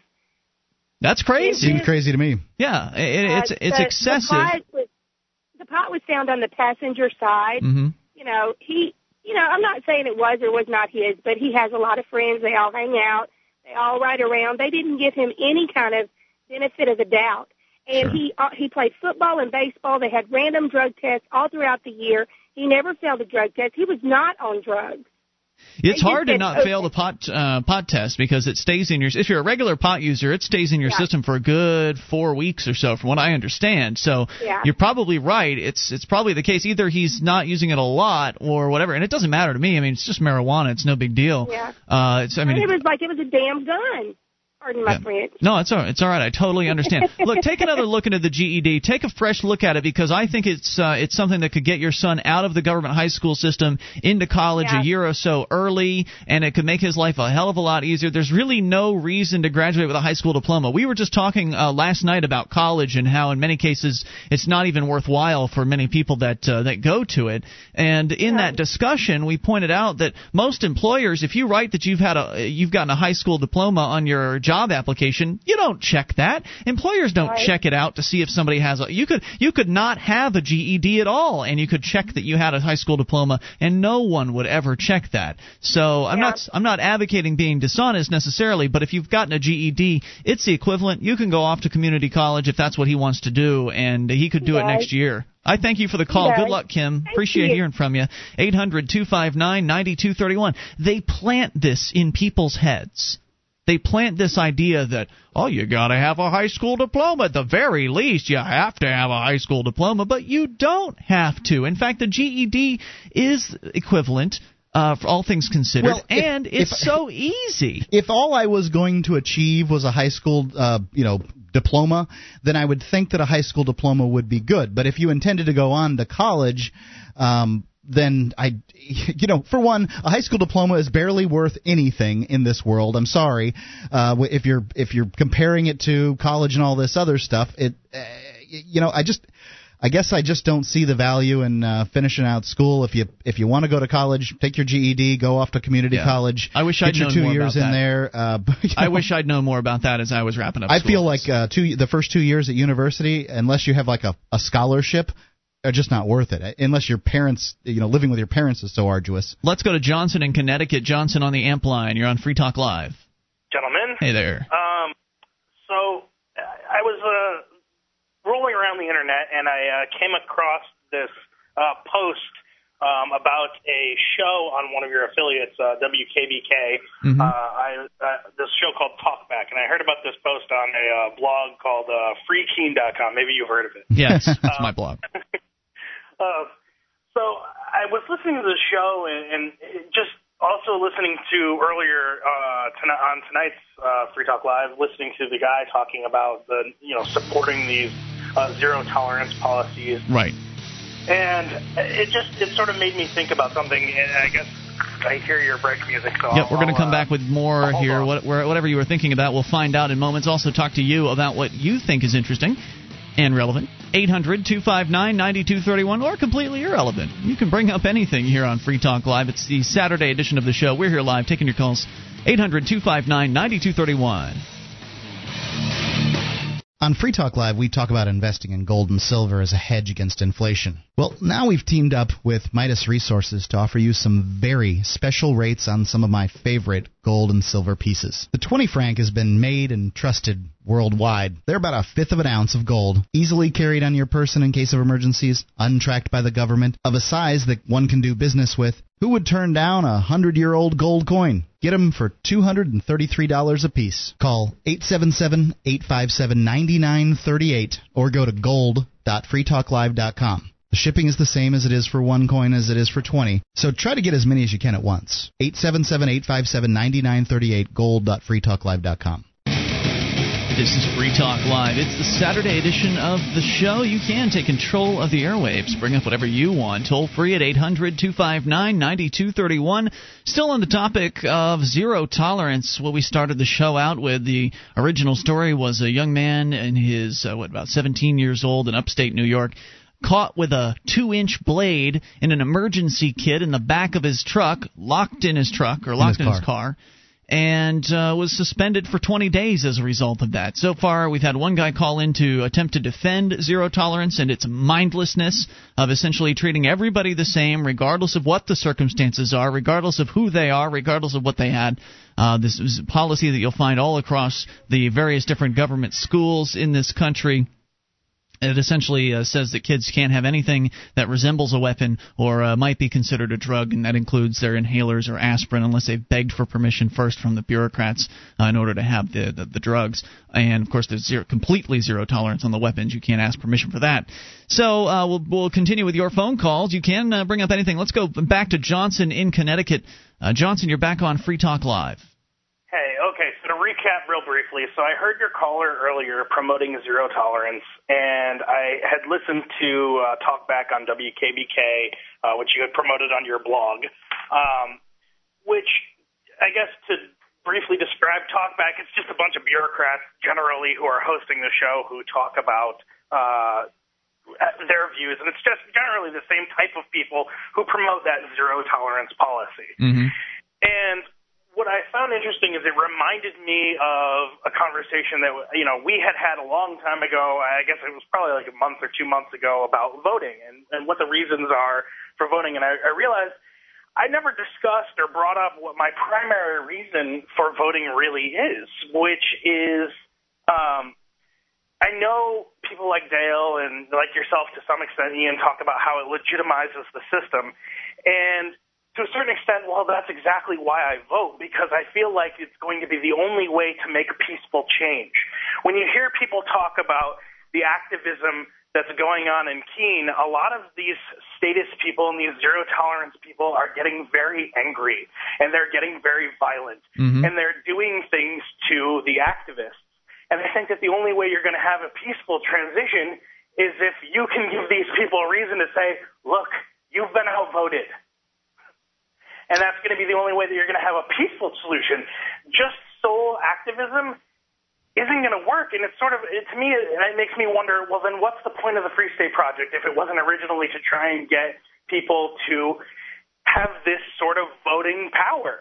I mean, that's what the point of gathering all these people together was. At least it was in my mind when I signed up. Me too. Well, I'm not necessarily against voting. I voted before, so I think... I know you are. You took that stance for when we had the conversation originally. I know you're not because you tried to run for mayor as nobody, but right, so right. Obviously, but I don't necessarily subscribe to the whole voting legitimizes the system thing. I think it's the obedience that legitimizes the system. I think it's people bowing down that gives the system its power. I don't think voting does anything except essentially allows you to possibly cast some sort of defensive vote in favor of protecting you from the maximum violence that could be enacted upon you. We know that the governments are going to enact violence upon people, and the idea for me for voting, if I'm going to vote for somebody, is to vote for somebody who will minimize the amount of violence. Sometimes there's not a clear choice, in which case I won't cast a vote. But if there is a clear choice, somebody like a Ron Paul, for instance, then yeah, I'll go ahead and vote for that person, because the people that claim that voting legitimizes the system need to just look at the examples of the places where there have been 0% voter turnout. There have been examples of this where it's usually smaller towns, but nonetheless, they'll have 0% turnout. Not even the candidates will come out and vote for themselves. But also, any system that requires 100% compliance is a crappy system. But yet, with 0% turnout, the government never just decides to throw up its arms and say, well, nobody's turned out, so clearly nobody wants us around anymore. We'll just throw in the towel here and go home. So I agree with you, Johnson. I don't think that voting is going to save the day necessarily, but I think that you're right. I don't think that it's something that should be written off, and I have said that I don't think the political system here, at least in New Hampshire, should be written off. I think in other places it's probably very difficult to get a hold of, like in California, for instance, where the so-called representatives are representing hundreds of thousands, if not millions of people, which, you know, as we know, it's impossible to represent two people accurately. So I think there's a big difference between New Hampshire's political system and other political systems around the country. But I think you're right. Any other thoughts for us? I think also if you're a peace activist, that it's something that even if you find it distasteful or find that it legitimizes the system to a certain extent, which I think that it does. You know, I know you said you just went on that long spiel about how it doesn't legitimize the system, but I do think to a certain extent it legitimizes the idea of majority rule. And you know what? For the people that believe in majority rule, they're never going to stop believing majority rule. And if we can get these people to peacefully either move on or sit down and stop hurting other people simply by having a majority, then I think that's what needs to happen, in order to. Well, Johnson, I hope you'll head that up here, because I think that we've seen a lot of activism, at least here in the Keene area of New Hampshire, and of course we're talking about the Free State Project, this movement of thousands of liberty-oriented people all gathering in one geographic area. New Hampshire was chosen. The Keene area has, which is where we're doing the show from, has attracted more of an outside-the-system activist, somebody who's not so interested in politics and voting. But I think that what we're probably going to see in the next year or two is more inside-the-system people coming here to Keene and really giving the politicos here something to be concerned about, because they really aren't that concerned about the outside-the-system people. They're frustrated by them, but they're not too concerned as far as their own system is concerned. I think one of the other things that you're going to see is that people are the statists and the government people that are here in the area are getting pretty serious about it. There was one of the callers to the show you're talking about, which you can hear at freekeene.com, the local show, did say that she thought that the liberty activists should start to be taken seriously. They're not a joke anymore. And I think that's one of the effects that the outside the system civil disobedience activists can have on the statists, is it can frustrate the statists to the point where they just say, "Screw this, I'm out of here." Because right now, we're going to have to let you go. A lot of the statists are very frustrated by some of what's happening to every single day down in the central square here in Keene is a 420 smokeout, cannabis celebration, people gathering together in public, smoking cannabis out of everything that, from joints to bongs to pipes to various different. Somebody even brought out a hookah the other day. Not the best device to smoke from which to smoke marijuana. Hookah is a tobacco smoking device. And actually, it was being tobacco was being smoked out of it, but nonetheless, it was interesting seeing a hookah being smoked in the gazebo in the town square.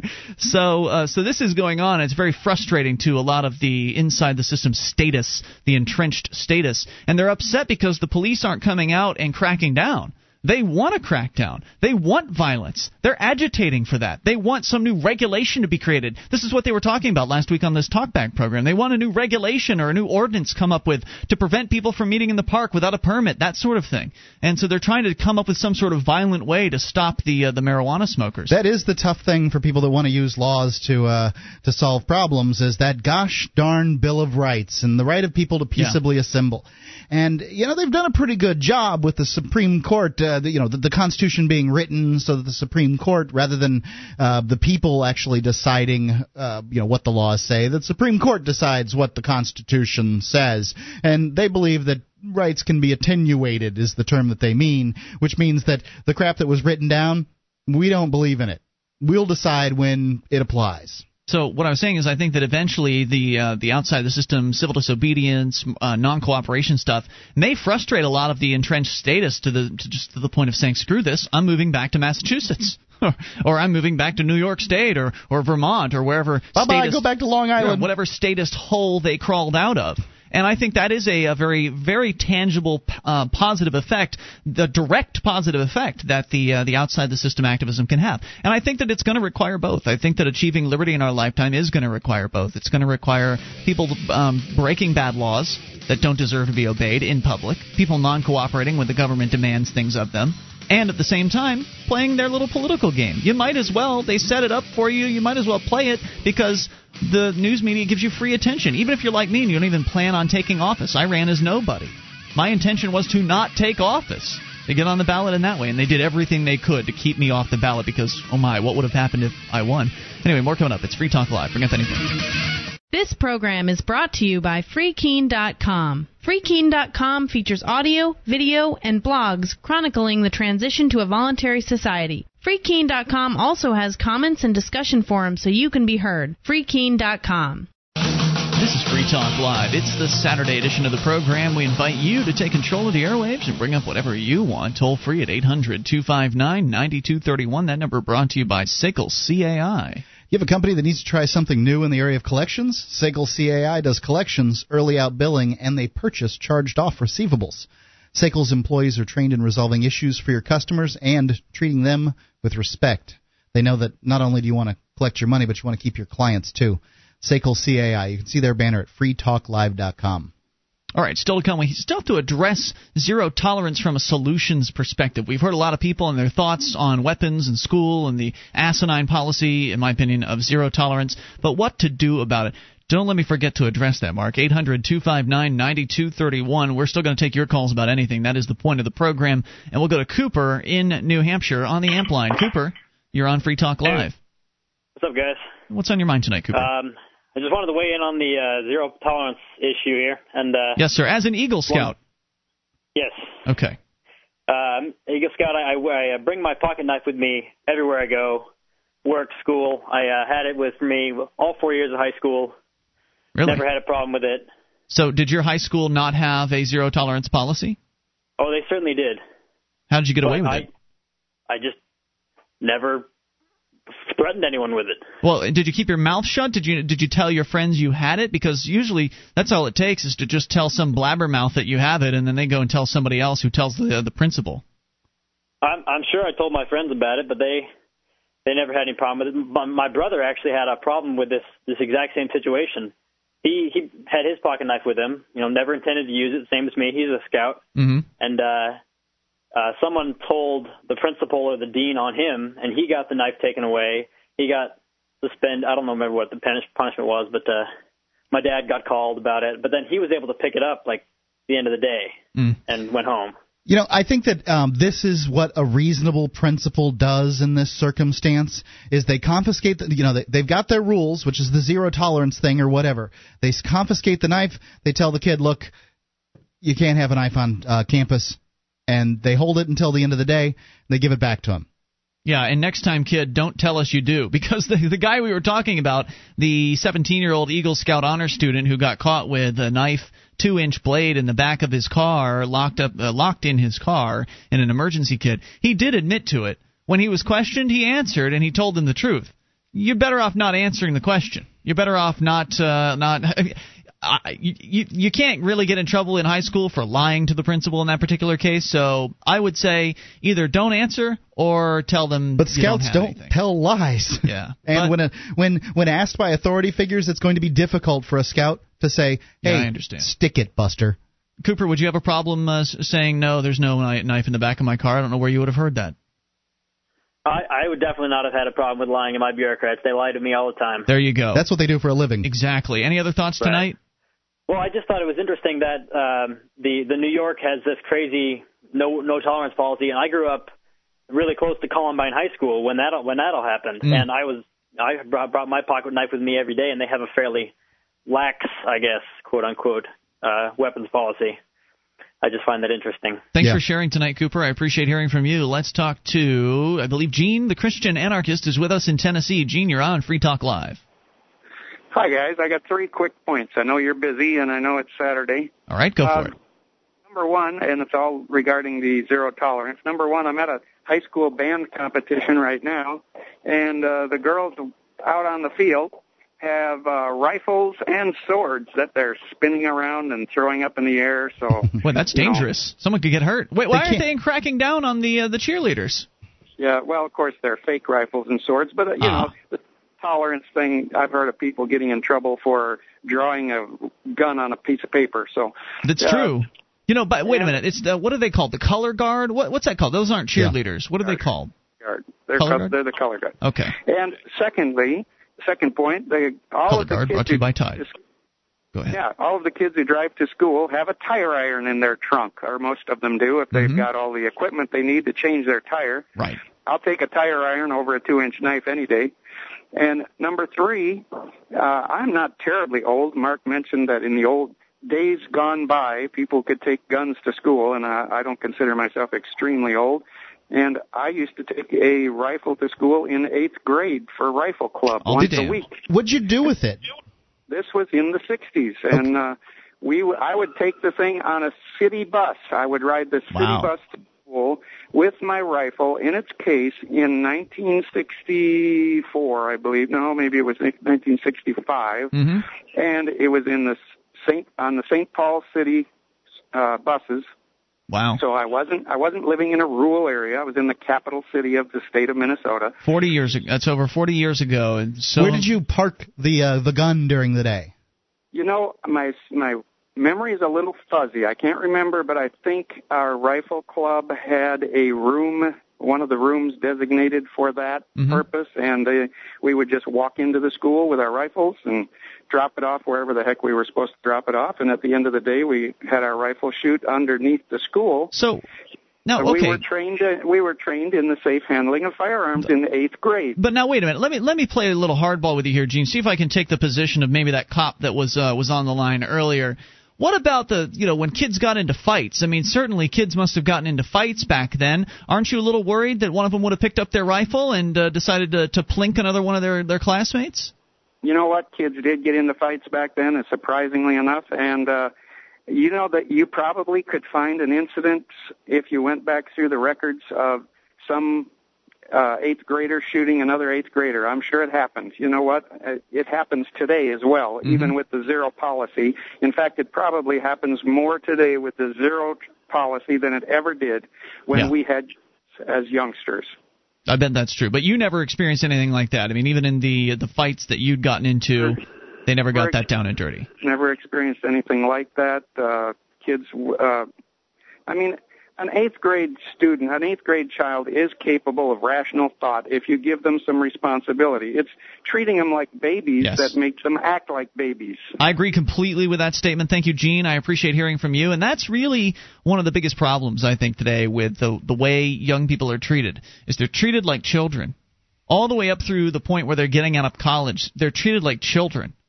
And I love how Gene put that. If you treat them like babies, they're going to act that way. If you treat them like children, they'll act that way. That's why you see these petulant youths in their teens that just seem so shiftless and lazy and do nothing, because they're not allowed to grow up. By law, they're prevented from growing up. They can't go get a job even if they want one, because they're prevented by federal statutes from getting a job. No employer's going to hire them. They can't legally. You know, I had a job when it was basically illegal. I had a job from the age of 12, and I feel that it was, very valuable. It taught me some skills that kids just don't have, that are in high school, getting out of high school. You don't learn that in school. You don't learn how to interact with people that aren't your age in school, and you barely learn how to interact with people your age in school. You don't learn how to interact with people that are customers from whom you're making money. You don't learn that kind of I don't know how to describe it. That kind of give and take to some extent. Yeah, that give and take that goes on. It's top-down authoritarianism, and from the teacher to the student. You respect me, kid, or I'm going to send you to the principal's office. Yep. And then the principal's, you respect me, or I'm going to paddle your butt, and whatever. That doesn't prepare a kid for the interactions that they're going to have in the real world, where you treat me with respect, or I'm not coming back to your store. So what do you do about zero tolerance? Well, you're not going to find a solution in the government school system, because the only way you could possibly change their system is to work within it, to go and run for the school board and have your buddies run for the school board and try to rally enough people to vote for you to possibly take over. And who knows, maybe it's not even a school board decision. Maybe it's a state-level decision. I don't know how it's all done across the country, because it's probably different. But maybe you have to take over the legislature in order to do that. You're talking about a very difficult process.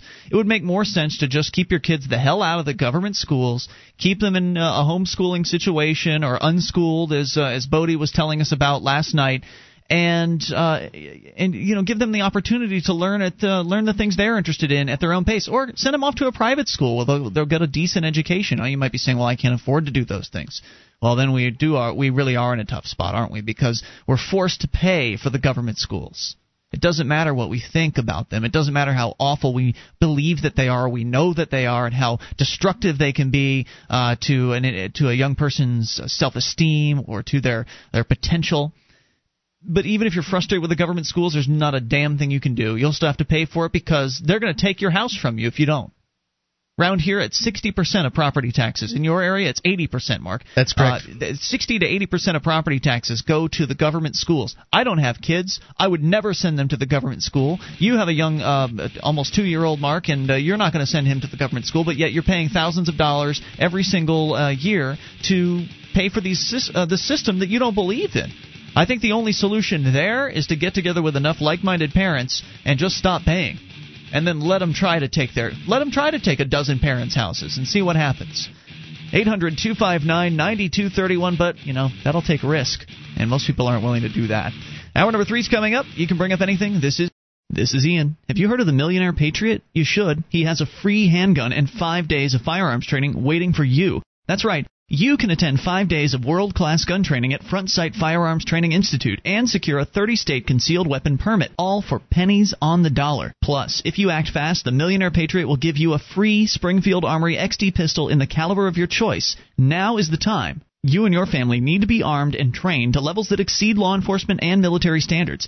Front Sight provides such training without any boot camp mentality or drill instructor attitudes. And the Millionaire Patriot is paying his own money to help you get it. This is real. Thousands have already taken advantage of it, and you should too. Don't miss out. Secure a Front Sight defensive handgun course plus 30-state concealed weapon permit for pennies on the dollar and get your free handgun. Go to FrontSight.com today. That's FrontSight.com. Go to FrontSight.com for your training and free gun. Again, that's FrontSight.com.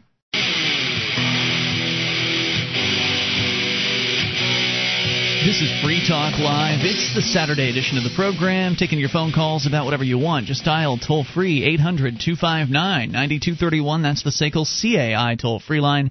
As we launch here into the third hour of the program tonight, it's Ian with you. And Mark. And you can join us online at freetalklive.com. All the features are free, so enjoy those on us.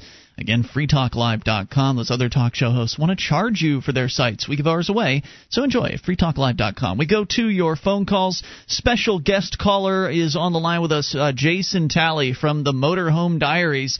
Jason, it's been too long since we've had you on the program. Welcome back. Hey, it's good to be back. Hey, Ian. Hey, Mark. How you doing? Just super. You are one of the crew, one of the trio, the triumvirate of the Motorhome Diaries at motorhomediaries.com. You've been traveling around the country since, I think, roughly March in a yellow and black motorhome custom painted by you guys yourselves, and you've got our Free Talk Live advertisement on the back, as a matter of fact, which is great, by the way. But you've been traveling around the country in search of liberty. Isn't that right? That's right. We're doing a documentary, and so we call it an almost real-time documentary because we've been going around, and we have at this point probably about 160 videos up on our YouTube account. Wow. From various things, from interviews. I know you and I did one, Ian, and then we also talked to policy scholars, activists. We were just in Ruby Ridge, Idaho today, where Pete took some video for that story, and then a couple of days before that we were in a nuclear fallout shelter. And we got a tour of one of those, so it's been really interesting.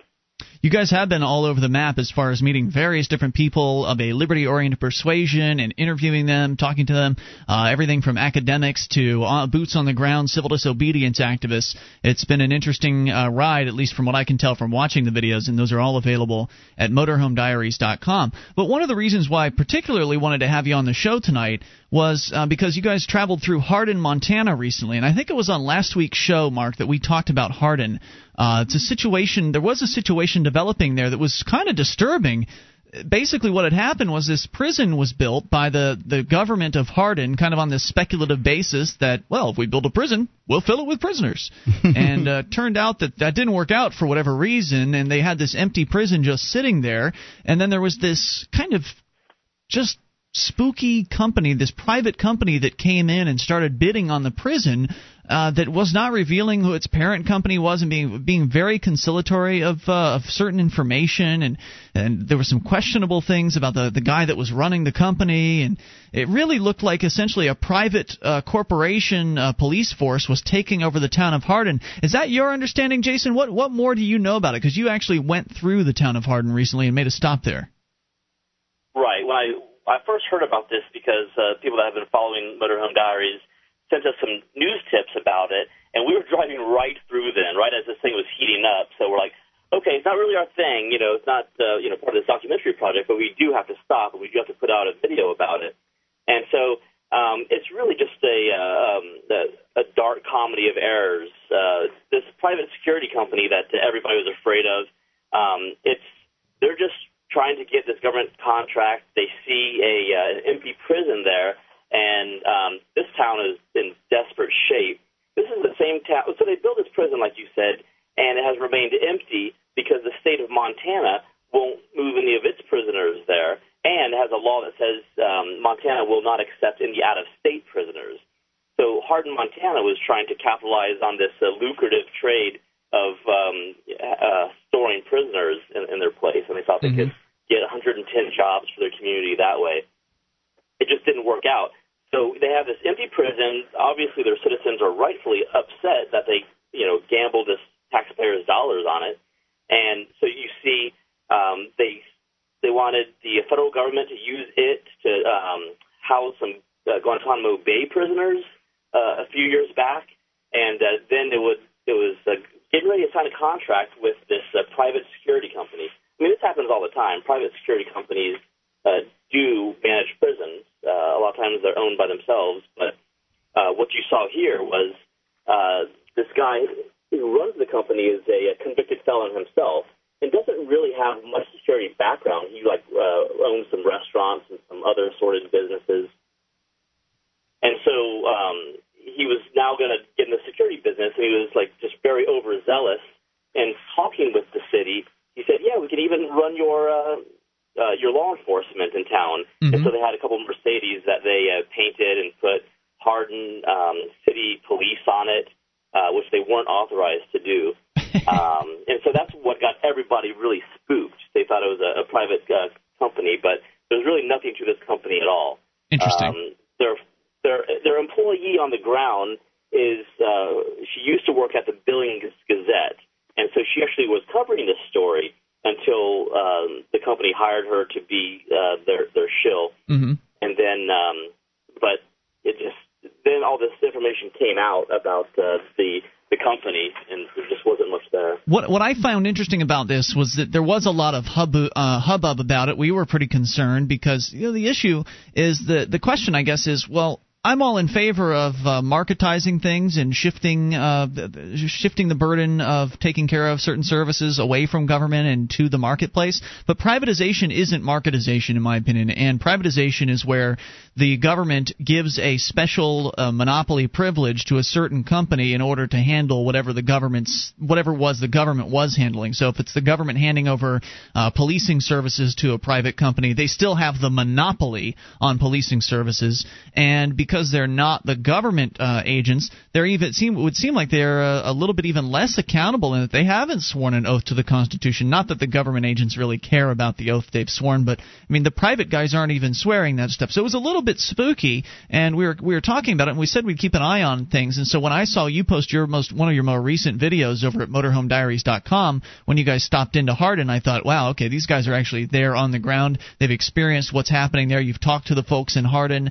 In fact, you went to the city council meeting where you got some footage of the city councilors basically backing down from this. They essentially said, well, we didn't realize what was going on. We didn't have full information.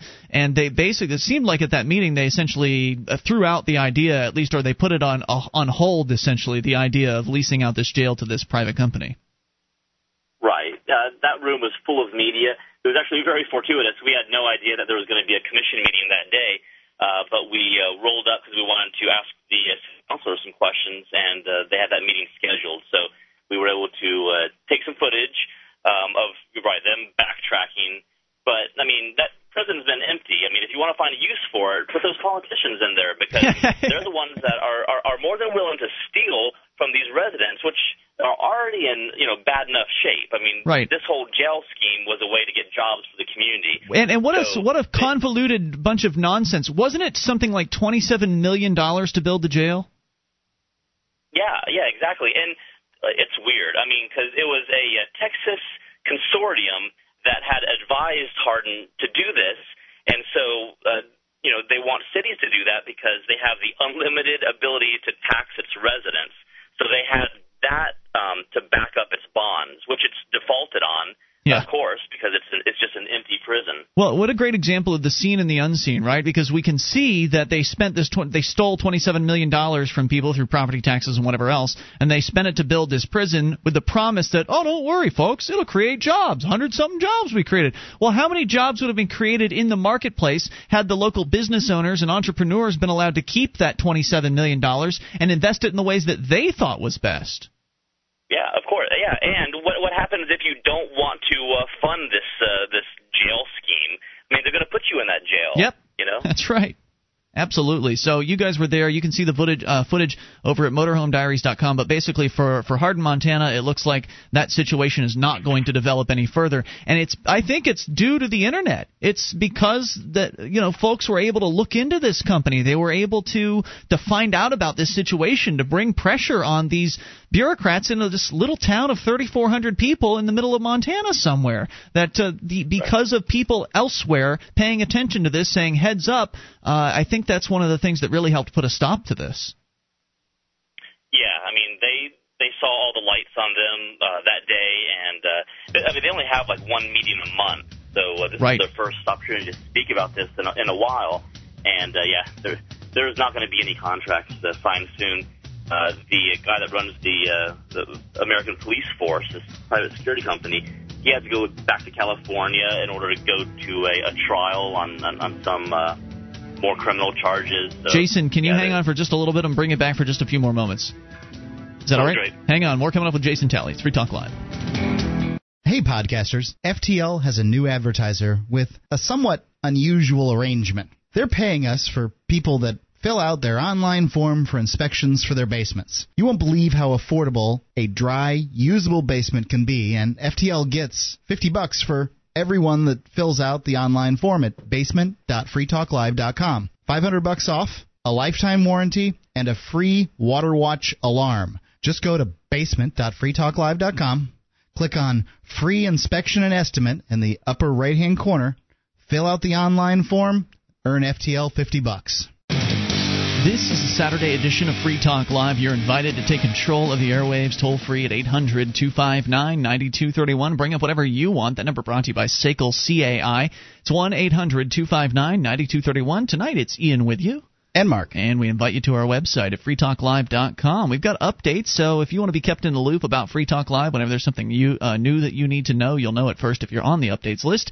And you can get on it free, of course, by going to updates.freetalklive.com. That's updates.freetalklive.com. AudiblePodcast.com offers over 60,000 downloadable audiobooks, magazines, and radio shows for your iPod or MP3 player. Many of these books are completely unabridged, so they can be hours and hours long, and that's a great deal of listening content. You can go get one to try out for free by going to audiblepodcast.com/FTL. That's how you get the free one, is that /FTL on the end. So it's audiblepodcast.com/FTL. We're going to get right back to your calls. Just a few more moments here with Jason Talley, one of the three involved in the Motorhome Diaries, motorhomediaries.com. They're driving around the country. Maybe they've already been through your area. Maybe they're yet to come through. You can find that out. They've got a handy map and an itinerary all there at motorhomediaries.com.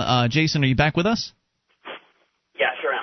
Okay. Are you on your phone or are you on a speakerphone? No, I'm on the phone. Okay. It just sounds a little far off. So we're back here, and one of the things that happened to you guys recently, and I guess not that recently, but several months ago, you were down driving through Mississippi, pulled over in rural Jackson County, Mississippi, and were attacked by the police because you dared to videotape the encounter, as you're supposed to be free to do in this so-called land of the free, freedom of the press, and all that nonsense. They decided to attack you and pepper spray you and lock you in a cage for several hours, for a lot of hours, as a matter of fact. They finally let you out after you got bailed out. The case went to trial. All three of you were charged with silly nonsense. One of you was charged with possession of a beer in a dry county when the beer wasn't open and it was in the refrigerator of the RV. It was just absolutely ludicrous what they were doing to you guys, because basically you stood up for your rights. And you went to trial over that recently. What happened? I haven't heard anything really, except for the fact that you guys were found guilty. But you told me on the phone that's not really the case. What's going on there? It's weird, and we haven't been able to talk about it because we haven't received any words. We have no idea what the verdict is now. There was a newspaper article in the local paper there that had some quotes from the judge saying that we were found guilty. But when we haven't received anything in writing, any paperwork, and they promised to send us that within 2 weeks. And so our lawyers, faxed them a copy of the news article and asked, what was going on. They talked to them on the phone, and they said that there hadn't been a verdict yet. So, you know, wow. We're just over here scratching our heads and trying to figure out what's going on. But well, we've had similar things, Jason. We've had similar things happen here in Keene, New Hampshire, where activists have gone to court. They've gone through the trial process. The judge has said something like, "I'll take it under advisement," and then they don't hear back for a month and a half as far as what's actually going on. And I think the reason for that is because the judge, at least here in New Hampshire, is my understanding, has 30 business days with which to come up with a verdict. Now, when was your trial? Wasn't it the beginning of September? Right. Yes, it's been September 10th. Okay. So it's been over 3 weeks. Right, so it's been a full month, but as far as business days is concerned, it probably hasn't been a full 30. It's not been a full 30 business days because you can't count the weekends. So maybe you'll get a verdict in the next week or week and a half or 2 weeks, but they are arbitrary and they really just seem to do whatever it is they want to do. I mean, if the judge doesn't render a verdict, who's going to punish the judge for that, right? Well, right, yeah. I mean, but the thing is, I mean, he promised us 2 weeks, and so he's just needed longer time, and he hasn't even, you know, told us that he needs more time for this. Mm-hmm. And I mean, he's in a tough position. You know, I can appreciate that. You know, he on one hand he has to live, you know, with these people and work with law enforcement every day. Right. And then on the other hand, he sees our case, which is pretty clear cut, that the only criminals on the side of that interstate were members of the Jones County Sheriff's Department. Absolutely. So it's a tough situation, but you know, we're still hoping that he does the right thing and you know, we get some reform in Jones County. Well, I'm sure you guys are going to post about it as soon as you know over at MotorhomeDiaries.com, and certainly give us a call here and give our listeners a heads up, because I know that some of them were asking about you guys and what the situation was. So is there anything else you want to share with our audience tonight, Jason? Just that we arrived in Spokane, Washington. This is our final month for the search for freedom in America, and we'll be in Seattle, Olympia, Portland, and then San Francisco ending on October 30th. So if any of your listeners are in the area, you have to go to our website, motorhomediaries.com. They can see our itinerary and just let us know that they want to meet up, or if they have any story ideas. We love hanging out with libertarians. Now, I know that one of your crew members there, Adam Miller, has been planning on coming up here to Keene, New Hampshire, and you and Pete are also planning on making a move to Keene. When's your ETA, Jason? Isn't it you guys are wrapping up the Motorhome Diaries tour at the end of this month? So you're not moving immediately. You're hanging out, doing some other things around the country, and then you're going to be moving here next year. Is that right? Yeah, I'm pretty excited. So I'm going to be part of a caravan from California to New Hampshire for the Liberty Forum. So that's when I'll be moving to New Hampshire, and specifically Keene. So. Great. I'm missing so much with all the 420 protests, celebrations. Yes. And just that environment is what I want to surround myself with, because I mean it's on the forefront as far as pro freedom activism in favor of a voluntary society. So I'm looking forward to it. I agree. Look forward to seeing you here, and continue to have a safe trip as you wrap up the Motorhome Diaries within the next 3 weeks or so. All right. Well, thanks so much, guys. Thanks, Jason, for your time tonight. We appreciate it. Jason Talley from MotorhomeDiaries.com. Be sure to go over there and visit them and subscribe to their YouTube channel. Good guys. Really excited about having them on board here in the Liberty Movement. They've been going around the country for the last several months talking about freedom with people, meeting up with other liberty-minded people, and, of course, spreading the word about Free Talk Live. We got our Free Talk Live logo right there on the back of the RV.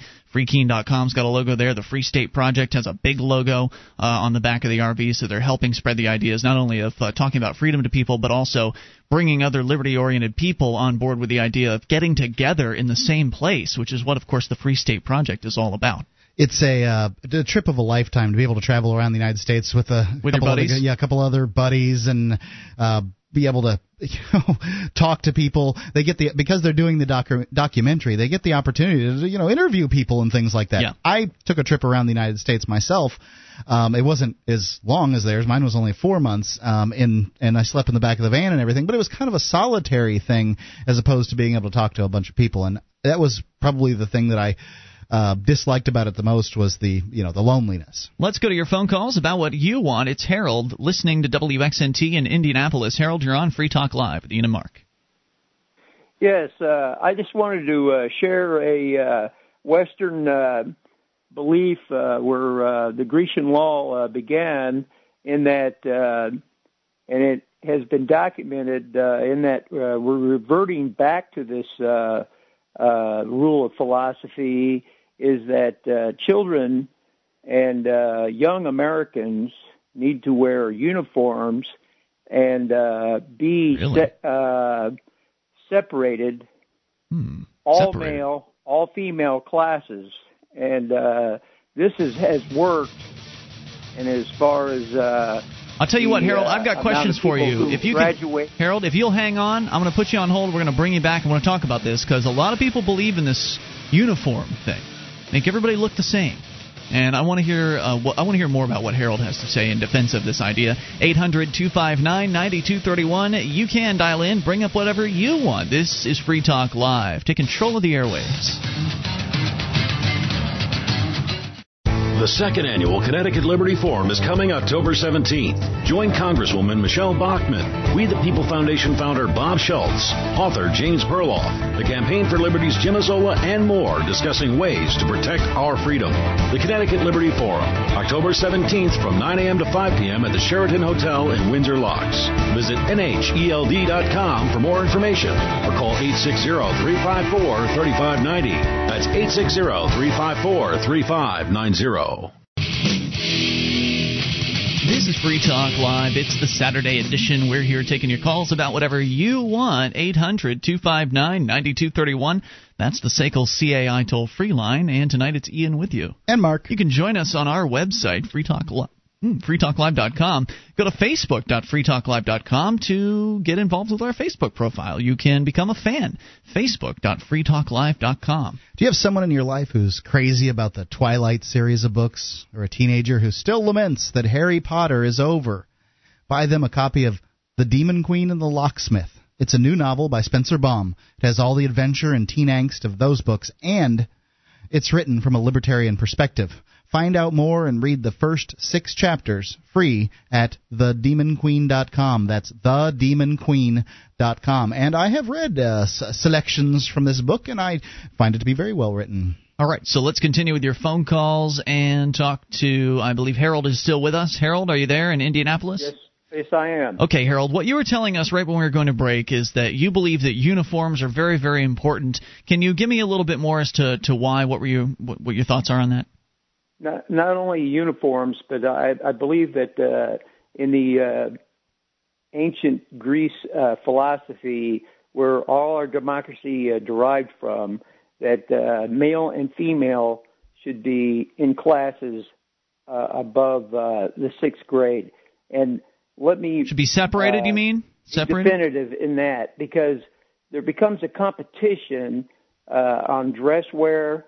And not only that, male and female, there becomes a cut and draw on, males competing with, the attentions of females, and it interrupts the educational draw as such. Well, I would say in ancient Greece that probably the reason they separated them was so that the teachers would have a more easy time to sodomize their young boys, which is what went on in ancient Greece. It was very common for older men to... That's very easy for you to say. Yeah, however, that's neither here nor there. What's important here is separation. Hold it. Let me just derive to this, that actually... there have been groups of people who have grabbed onto this idea, and they've got a more successful graduation, people that get to high school. They've taken on this idea, and now there are, their graduation percentages are up versus what we have today. That's very easy for you to say that people are being sodomized. No, they were being. I mean, I don't think they are being. Talking about history, sir. That's neither here nor there. I agree that it's neither here nor there on the issue of uniforms and separating children, but when it comes to using making it valid through argumentum antiquum, which is saying that because it happened in the past, it is therefore good. I think that in and of itself, it needs to be pointed out that there are goods and bads about antiquum. So I'd like to talk about the ideas of separating children from their sex, by sex, and uniforms on their face. That is an issue that where males compete with females and they're diverted from their curriculum. Okay, Harold, this is what I want to understand. Make sure I'm on the same page with you here. What you're saying, what I'm hearing no, you say. You can't be the person that always asks the questions. I'm just asked the question. What was the question? You think that I'm sorry. The curriculum would not be diverted from the competition? Like I went through the 70s, and it was a high skirt thing in school, and with testosterone shot up at a high level. I think that that's a diversion. So let me see if I'm understanding you here. Now listen, Harold, I'm asking you these questions so I can understand what you're saying, so we're communicating appropriately here, and I'm not talking past you or something like that. So what you're saying there is that because the girls were wearing short skirts when you were in school, you felt like you were distracted by their... Not just me. I'm talking about the general populace. Right, but obviously you only know about you. Male or female... if it is a competitional thing, with dress codes and tight jeans. But you're saying that's distracting from the actual education? I think it does. Yes, I do. I wouldn't entirely disagree with you, Harold, but I am of the opinion that... Incredible. Well, that's why this thing will never get to the high order that it should be. I don't know what you're talking about. I'm talking about curriculum versus diversions from the... Well, I think the curriculum sucks, Harold. That's my problem, is I think the curriculum itself stinks. So something to distract from it probably isn't a terrible idea. Yeah, so you see what he's saying, Harold, is that the government schools' curriculum blows because they have a monopoly, essentially a virtual monopoly on education, in that you're forced to pay for whatever garbage kind of level education they decide to shove down students' throats. That even if you were to force people to go into these uniforms, into these sex-separated classrooms, that essentially that the curriculum would still be awful, and so therefore you really wouldn't have changed very much. Does that make sense? No, it does not. So I think that the high order of learning should be addressed to just that. And what is science, but my English teacher doesn't need to be popping her ass up on a table and giving me a clear view of her. English teachers are doing that? Up in her dress. Look, I don't know if Van Halen's hot for teacher is really happening in most classrooms around the country. I'm not sure about that. Here's philosophy or quotation I think that I can hand to you. Get control of your youth, or the youth will get control of you. So, Harold, yes. You want to bring corporal punishment back, too? The multitude to do the evil. So, okay, let's not get distracted here, Harold. I want to focus on uniforms for just a moment. After all, this is something you brought up. So let's talk a little bit. Let's talk a little bit more about this. Am I understanding you that what you're telling me is that young people cannot learn effectively if they're able to be individuated, if they are able to customize their appearance? You believe that learning is only really possible when everyone is made to look the same or virtually the same. I believe that that if a person that comes into school who cannot afford the attire that another person wears, it's a distraction, and it's an unequal division, and it's not like a I got a nickel, you got a nickel. How about he's got $3? Harold, how about hairstyles? Let's say you get what you want. Let's say you get what you want, and that the school board. If I go into seventh grade school and I'm not wearing Baswegians, and another person is, and all I got is Yeah, I get your point. What you're saying is that I understand what you're saying, Harold. You're saying that kids, they don't have the same level of income. They're competing, and some kids can't compete, and that's a distraction from learning.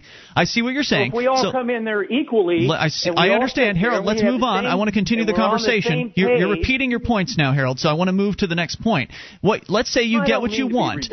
Let's say you get what you want, and that you get the uniform policy instituted, and that also you get males separated from females. Above sixth grade, which is what you were proposing earlier.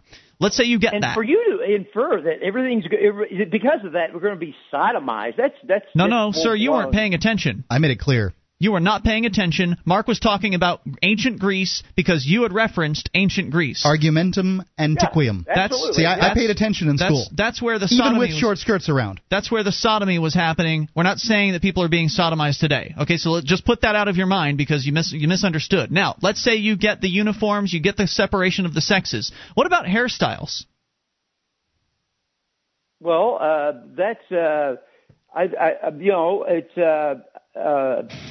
I think that it belongs to whatever style a person has, It's, so you'd be okay with people individuating by their hairstyles, just not their clothing? Well, just making sure. Just trying to understand where you're coming from. Thanks for the call. Appreciate hearing from you. 800-259-9231. I think people should be able to be free to choose whatever school they want to send their kids to, whatever the policies are. I don't think there should be any across-the-board policy for everybody. It should be up to you. I think Harold had a fixation on teachers. DVD, books, music, instruments, periodicals, computers, software, electronic, photo, cell phone, office product, home and garden, bed and bath, furniture, kitchen, pet supply, automotive, hardware, apparel, shoes, jewelry, grocery, healthcare, sports and outdoors, toys, games, used, and more. It's a department store at your fingertips. Amazon.freetalklive.com. Get all your shopping done, a great deal, delivery to your door, and a percentage of your purchase will go to Free Talk Live when you enter Amazon through amazon.freetalklive.com. This is Free Talk Live. Only moments remain here in the live Saturday edition of the program. Tonight, it is Ian here with you. And Mark. And you can join us on our website at freetalklive.com. The features we give away, so enjoy those on us. And if you want to help support Free Talk Live, you can shop with us at amazon.freetalklive.com. Just enter Amazon through that link, and Free Talk Live will get a percentage of your purchase. Whatever it is you need to buy, they probably sell it. Dozens of categories in which you can shop. Amazon, they're the world's largest internet retailer, selling all kinds of different stuff, even used items now. You can get it all at Amazon, or almost everything. Head over to amazon.freetalklive.com, and when you enter through that link, Free Talk Live gets a percentage of your purchase. Choose for health Superfruit Complex. It's an antioxidant and a vitamin all in one. You chew it up so you know that you're getting the full digestive value out of your vitamin, and I've been using it for a couple of months now, and I love it. It's great. You can get a free week to try it out by calling 800-219-8874. All you have to do is pay us a very, very small fee for shipping and handling. 800-219-8874. Choose for Health Superfruit Complex. All right, let's continue taking your calls about what you want. Mark is in Indianapolis listening to WXNT. Mark, you're on Free Talk Live. Yes, I want to speak up for the zero tolerance because it's for safety and it's for the children. I'm a progressive, and I think it's a good thing because guns and knives and things are evil and dangerous, and besides, people who are armed are more difficult to oppress.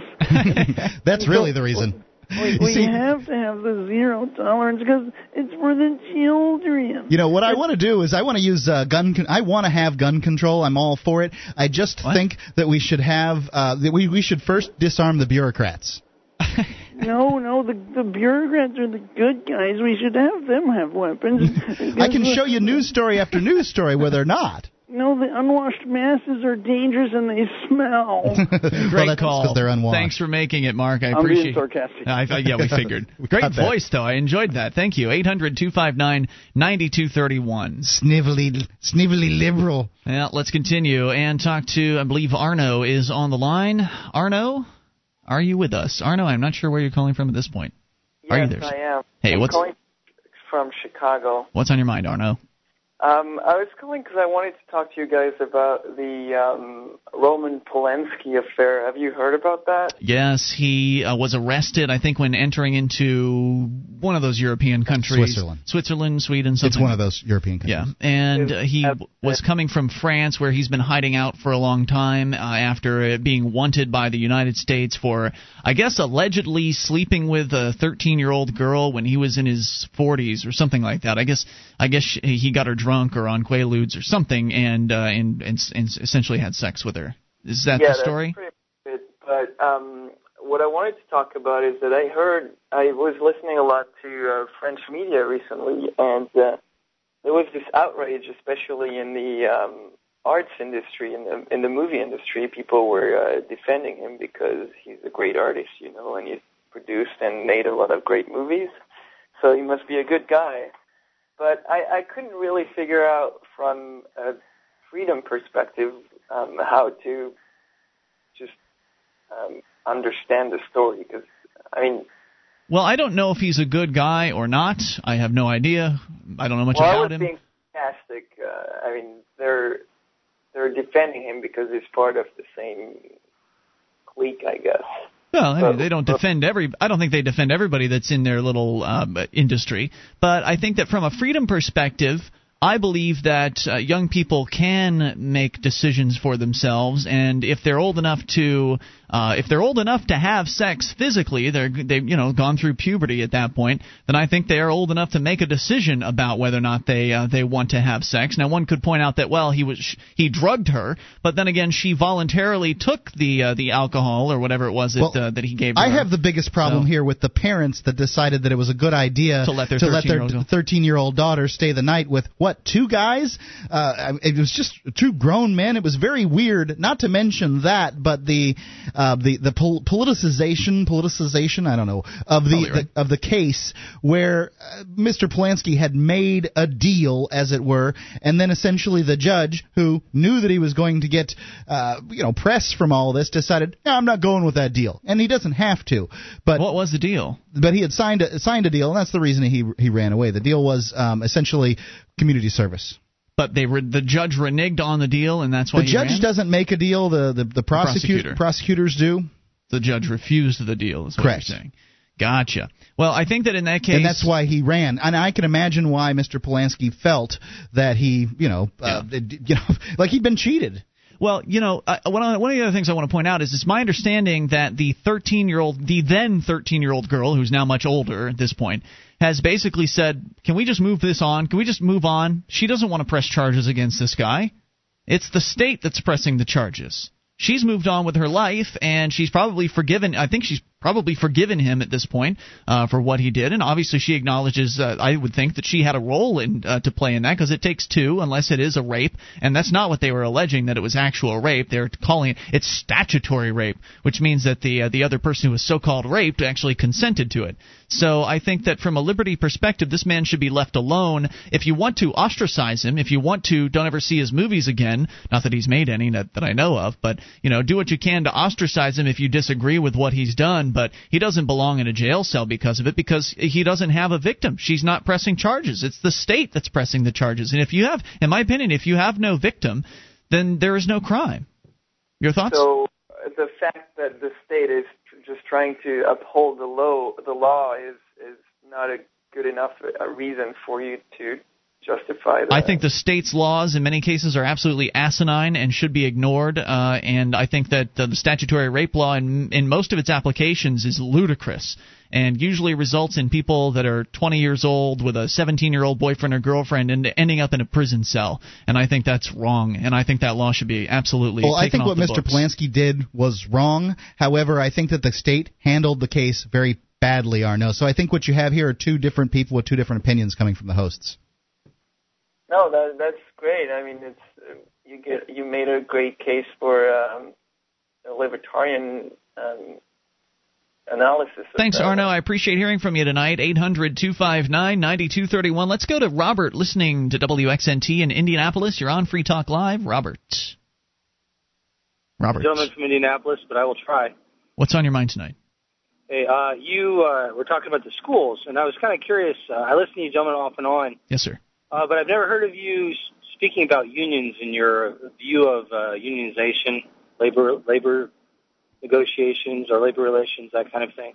The NEA is pretty strong. The National Education System is pretty strong, and the teachers' unions are pretty powerful out there. And what are your? How would that fit into that? And I'm learning about libertarianism as I'm going here, so bear with me. Sure. How does that fly in that arena? Excuse my ignorance, I just don't know. No problem. About 6% of Americans are in a union. About 80% of public workers are in a union.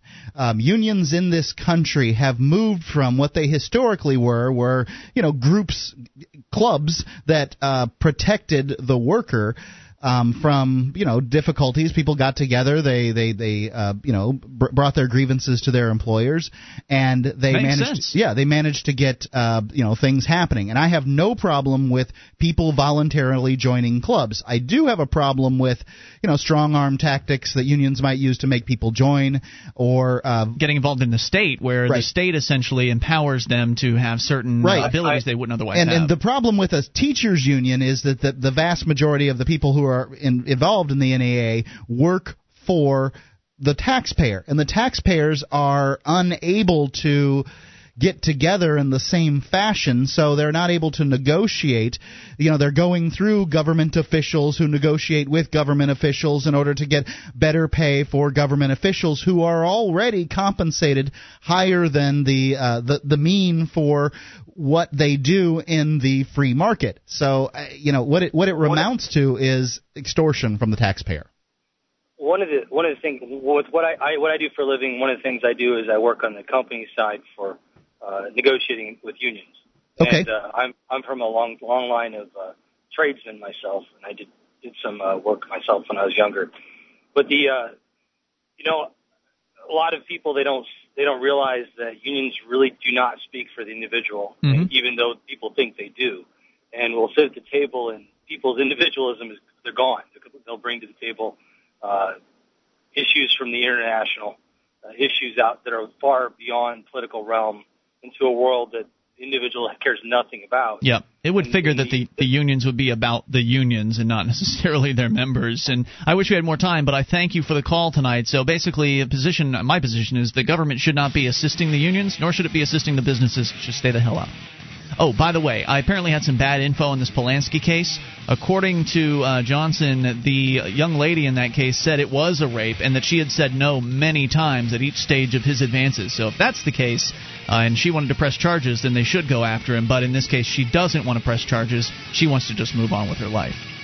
We're done for tonight. It's been Ian here with you. And Mark. See you tomorrow, or not tomorrow, but Monday night, and online in the meantime at freetalklive.com. The following edition of the Mark Interview Series is brought to you by the Free Talk Live AMP program. Become a Free Talk Live amplifier today for as little as $3 a month. Get perks and help us get on more radio stations and more internet connections at amp.freetalklive.com. That's amp.freetalklive.com, and here's Mark. The Mark Edge Interview Series is continuing on here. Today I have with me Ernie Hancock. Ernie, are you there? Yes. Now, Ernie, your list of accolades is really too long for me to go through. What comes to mind is Freedom's Phoenix, really the liberty movement that's going on out there in Arizona, in the Phoenix area. The Ron Paul revolution, you kind of, I don't know, I'd hate to say that somebody started it, but I think it was your logo from the very beginning. What else? So just so that listeners can kind of get an idea who we're listening to here. The thing is, this is what I found out. Whenever you get noticed for standing up, the only reason is because everyone else is on their knees. That's the only reason you get noticed. And it's just, it doesn't really take that much. And you just ask questions. We're working on a lot of things. Right now we have a workshop here in Phoenix, Arizona. It's about 4,000 square feet, and we have a video studio and a radio studio and printing press and silk screening and sign production and DVD production and cubicles, and everybody's just rock and rolling and whatnot. And there's so many things going on that I hate to pick any one, but I just got off the phone with the Phoenix Fire Department, their public affairs guy, and we have been hammering on this one single question. You ask the right question, and you can tell what is really going through their heads based on the non-answers you get. And this has been my question. Are first responders in the city of Phoenix, which is your firemen, police, teachers, medical personnel, are they going to be coerced in one way or another into taking this H1N1 vaccine? That's all I wanted to know. You know, what are the repercussions for someone that says, you know, I'm not. I just soon not. I'll take 3 days of sniffles and I'm good. And I go, what happens to that person? Well, they wouldn't answer me. I talked to the mayor's office. They're like, hey, man, we're a city manager city. We have absolutely no power whatsoever. So I go, wait a minute, let me get this straight. If the city manager says they're going to do something and the mayor and the city council says don't do it, what do? They said, you know, kiss off, we're going to do it anyway. Well, you need to talk to them. So they gave me the number. I called them, and I talked to the city manager's representative. Well, I talked to their secretary. No one's available. So what they do is they say, well, we're going to go ahead and we'll get back to you. So I don't get a call from the city manager's liaison. And who do I get a call from? I get a call from the Phoenix Fire Department. And okay. I'm going, okay, why are you calling me? And Frank Solomon, he's the public affairs guy, and he goes, we do not require there is no repercussions whatsoever. It's strictly voluntary. It would be illegal for me to require them to have them take the regular flu shot. And I go, okay, what about the H1N1 flu shot? I mean, of course, he had to say regular flu shot if I was going to miss it or something, right? So I'm going, nice try. What about the the H1N1? So he goes, you know, I'm going to have to get back to you. What'd you call for then? What did he call for then? I'm not even sure he even knew what was going on. Okay. You have the city manager's office, man. They're passing this football. We don't want to deal with Ernie. Okay, these guys know who I am. So they said, you know, we'll get the firemen guys to do it. So the fireman says, I'm going to have to get back to you. So he calls me back just a little bit ago. He had talked to the Phoenix Fire Department's lead doctor, you know, whatever he has to say. And he said, nope, we can't force anyone to do it. Now, we recommend it. We highly recommend it. And I said, now, wait a minute. I need to make sure that there are no ramifications to anyone that refuses to take this shot. Because I have yet to find where government is friendly advice. Yeah. Okay, you know that doesn't happen. You know, thou shalt. You know, and I got a club. That's what they do. So I'm going. You know, so if any fireman does not want to take this shot, what is the penalty? Possibility? Nothing. Nope. It's not gonna happen. I'm like, okay. Now the thing is that what's interesting is you had the city manager had a Phoenix Fire Department spokesperson call me on this issue. They know what the question is. They know who I am. They had the Phoenix fireman call me, and he had no idea what he's calling me about. You know, he's, I mean, what? I need to go check on this. So he calls me back. He says, no requirement. Now, what he didn't know is that I had already talked to the Phoenix Police Union, the Phoenix Police Community Service, the Phoenix Police Public Information Officers, and they didn't know, man. We don't even have an opinion. You know, you talk to the city managers and so on. So this is kind of made a circle. This is the first time I've had anyone with any kind of shiny badge to say, no, we're not doing this. And I venture a guess as to why. If you go to the top of freedomsphoenix.com right now, and it may rotate off by time people get there, but we have a sign that we created in the last 2 days that we have started to blanket Phoenix and Tucson with. What it says is support first responders that say no to mandatory shots. And then the logo is kind of this, you know, skull and the bones are syringes, you know. And we just want to make it very clear. And as we talked to the unions, we said, look, if you have a single officer that comes up and says, hey, man, I don't want to take it, and there's some kind of ramifications, you know, you suffer some kind of penalty or unfair treatment or something, you know, you'll be so kind as to let them know that we want to support that individual, right? Well, maybe we'll do that, you know, and I'm like... You know, there's something weird going on here. So what we found out is that these shots are free. The government's been just shipping these out, and Walgreens is charging $25 to get the shot. And the only reason I know this is that we have someone that's a medical coder, and when they get these bills from the doctor's offices, the sheets that they get from the government telling them how they code this stuff is you're not allowed to code any charge for the actual vaccine, just for the doctor administering it. I see. So I'm under the assumption that they're getting them free. So they're going to have – this has already been done. The government has already spent gazillions of dollars on these shots, and they're going to have them sitting warehouse somewhere, everywhere, trying to encourage people to take them. It's just a big, giant bank robbery is what it is. Plus, you know, you got all the toxins and crap that's in it. That's a whole other issue. So here at the workshop, they had a meetup last night to where they had some concerned young people here, said, we're going to do a meetup. They had a couple of dozen people showed up. They started making these signs. They laid out the – oh, it was the night before, because yesterday they took that information. Then they went to a printer and graphic designer yesterday, have a trifold done up and some other flyers, and they're mass-producing this stuff. They got the plates done. We have our own printing press here. Boom. They're mass-producing this stuff. So this, I guarantee by the end of this weekend, this is going to be a big issue, because I couldn't get a straight answer, so what do we have? These signs all over, just like we did the banners for the Ron Paul Revolution, same technique, same thing. You know, I got plenty of overpasses. You know, I just make the signs. What people do with them, I had no idea, you know. So they go, Ernie, you know you can't. I go, what? I don't even know what you're talking about. I just make the signs. What they do with them, that's their problem, man. Now, Ernie, there are probably a lot of people who would like to be as active as you are, and I don't think it's actually physically as possible to be as active as you are, but a lot of people would like to be half as active as you are and your team. How did you get to the point where you are funded so that you can be active in this manner? Volunteers. You know, we've been doing this for a long time. I started this like 20 years ago. These guys are in their mid-20s and stuff now. My wife and I look at them and a couple young couples, and I go, that was us. The little kids, and I go, that's what we were doing 20 years ago. And what we knew is we said, you know, if we only had a video camera. But well, back then you had these big monster VHS video cameras, or inch and a quarter. You had to get these professional cameras to go to public access television and be able to check them out for a day to go whatever. You got 10 times the quality HD cameras now you buy for $300-$400 and go on YouTube in a half hour. Yep. So I'm going, we did not have the technology back then that we do now, but we knew what we needed. We needed a place, certainly in Arizona, that's air-conditioned in the summer. You can just forget it, okay? Yeah.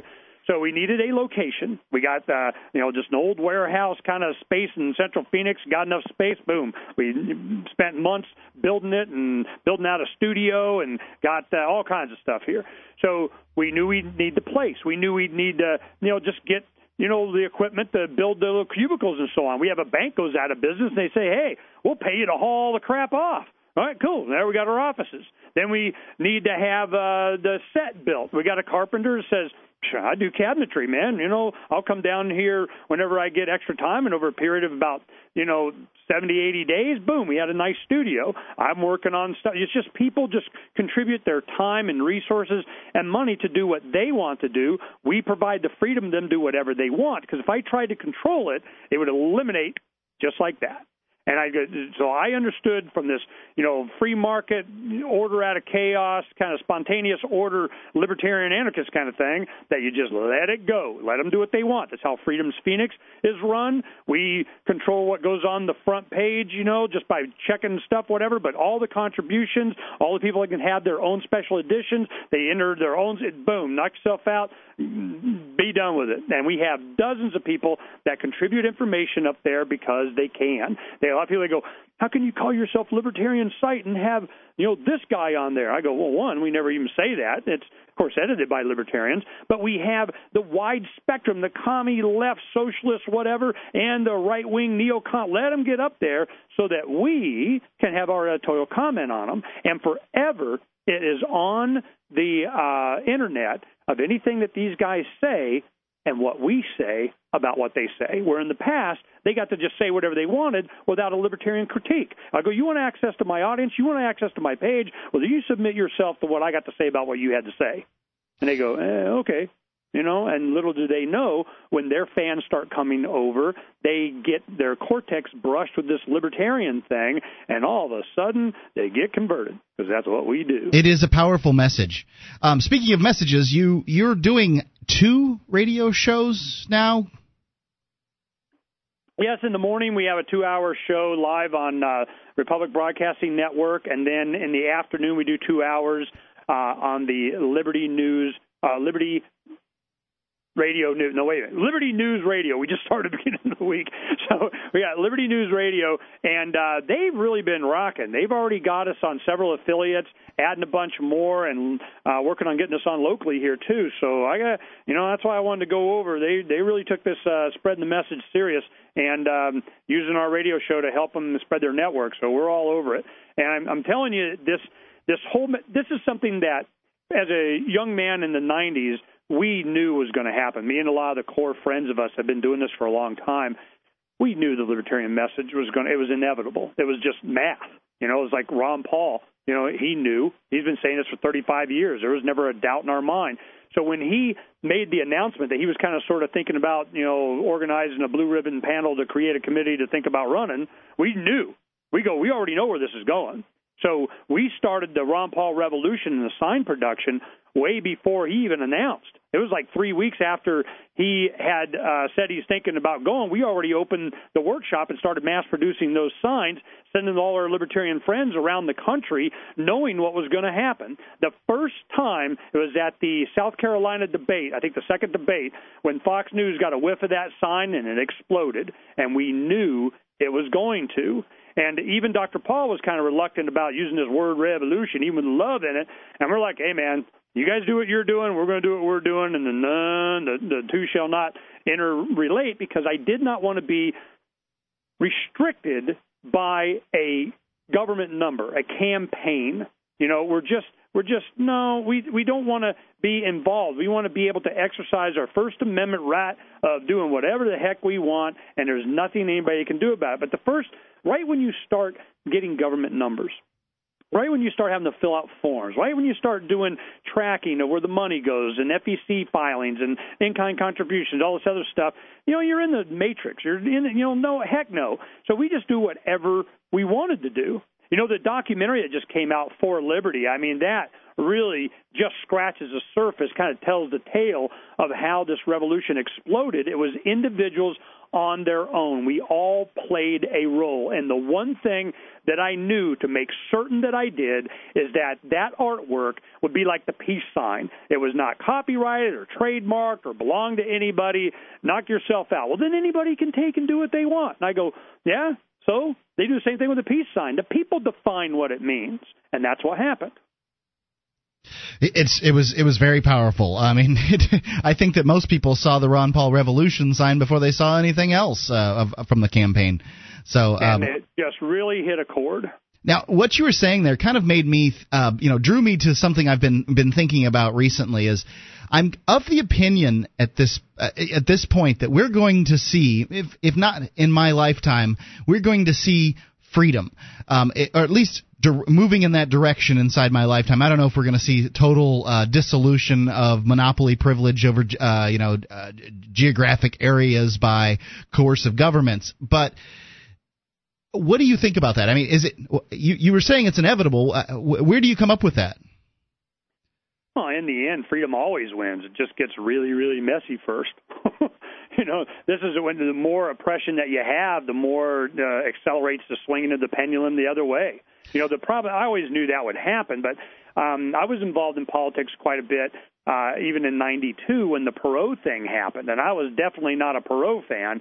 But, I wanted to have the opportunity to vote for him, so I had the chance to not vote for him, Yeah. So I'll fall on the sword to be able to, not vote for him. But the thing is that I could see the mechanism by which they controlled the political discussion. And I'm going, wow, man, if you get to control what the question is, it doesn't even matter what the answers are, Yeah. So I could see what was coming, and there was such a buildup of the people just wanting anything else, and the desire for them to be silenced was so overwhelming that you knew they were hiding something, that there was something more there. I challenged 44 election laws in the state of Arizona all the way to the Ninth Circuit, and the basis of each one of these laws was to give monopoly privilege to these private companies, private organizations called parties. And I'm going, wait a minute, let me get this straight. At the time, I mean, they changed so many, call them a bunch of Ernie laws, but at the time, I had to be Republican or Democrat. I had to get permission from the county parties and take that permission to the county recorder in order for me to be able to register people to vote. And you go, wow, I wonder why there are no libertarians. But in spite of that, there were nonpartisans, other than Republican or Democrat, made up 15% of the registered voters, but they made up 30% of the people that actually voted in the general election. So I knew there was this pent-up understanding that it was broke. So what if you know? What if you know that people know it's broke? Well, you advocate. You know, Wayne Gretzky, he's the owner of the Phoenix Coyotes here, and he's a great hockey player. And I asked him one time, what made you such a great skater? I mean, you're faster, stronger. I mean, what was it? And he goes, you know, it's real simple. He goes, I never skated to where the puck was. I always skated to where I knew it was going to be. And that's how we deal in politics here. We always go to where we know the puck is going to be. Everybody's going to eventually want their freedom. They're just going to want to be left alone. There are those that just want to be left alone, and there are those that just won't leave them alone. It's no more complicated than that. And they want to know, well, who's they? They who? They, them, those. I'll tell you who they are. It's real simple. It's the guys who won't leave me alone. That's who they are, okay? So if you want to know who the bad guys are, there's a guy with a shiny badge and a clipboard and a uniform and their fine hat and the always available gun saying, you can't be free. Oh, by the way, your property belongs to us, and your children got to go fight this war for the king in some sand heap somewhere. And I'm going, hey, it's not that hard to find out who the bad guys are. Like, they want to make you take a government elixir. Yeah, that H1N1 virus thing, it's got a lot of people wound up as to whether or not they're going to take these vaccines, be forced to take these vaccines. I can tell you they can't force me to take a vaccine, but they'd actually have to hold me down. There's no amount of you will do this that's going to get me to do it. It's scary. This is scary stuff. I mean, I can go on and on and on about all the stuff we're finding out. And the bottom line came down to, I'm going to, all right, City of Phoenix, are you going to coerce your employees into taking this vaccine, yes or no? And I just got the answer. They say, no. And I'm going, well, we'll put signs up anyway, just make sure. Just going to follow and make sure. Yeah, trust but verify, and I don't even trust. But so what we're looking at here is being an example, an inspiration for this next generation. I don't try and, coerce these guys into, anything or try to influence them to do whatever. I just help them do whatever it is they want. I want to sign this. All right, here, just say it. And I'll type, well, what do you think? You shouldn't. I ain't should nothing. I mean, I'll type in here and design it and put it on the overhead and project it onto the stencil thing. And you cut that. You can do whatever you want. I'll help you, but it's so your thing. Okay. Well, they do that. They do a lot of it. So by us incorporating all these ideologies and all these people coming, we got the anti-war left and the anti-immigration right and everybody coming. But as time goes on and they become more and more meshed, they start to understand that they're really all on the same side, and they might need to alter their opinion just a little bit, that maybe this coercive thing is not such a good idea.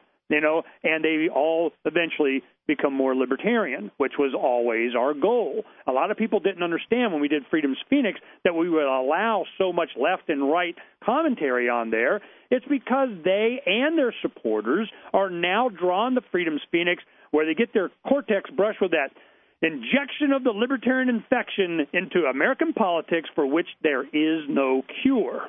And I'm going, you just bring them on over. I'll inject them. Now, Ernie, if people want to hear more of this, where do they go to hear your radio shows?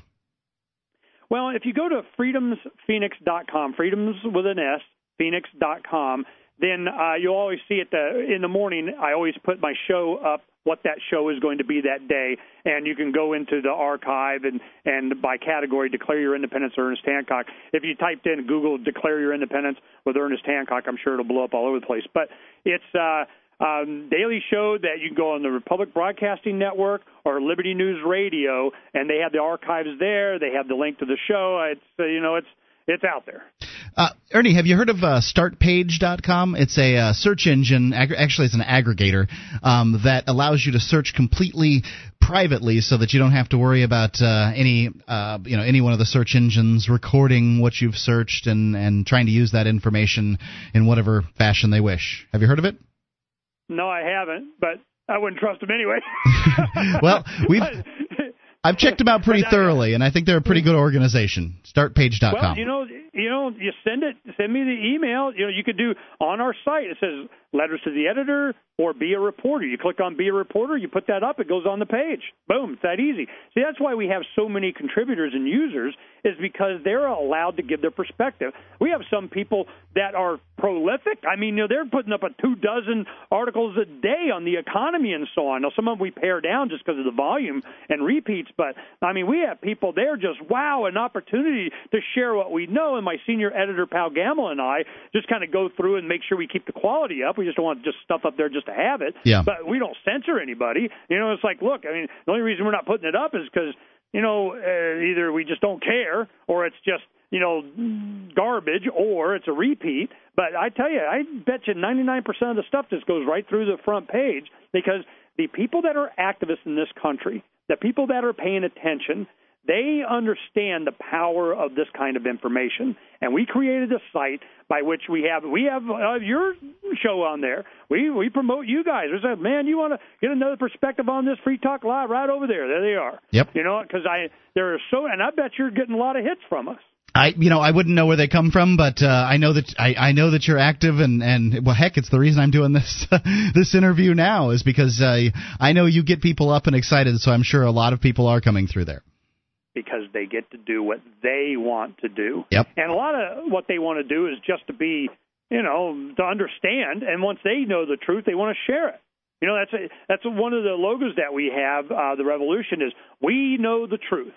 Now, and people that are more statist-oriented, you can tell they're the ones that complain, yeah, well, what's the truth? Who says you know the truth? What's it? As if it's a subjective thing. And I'm going,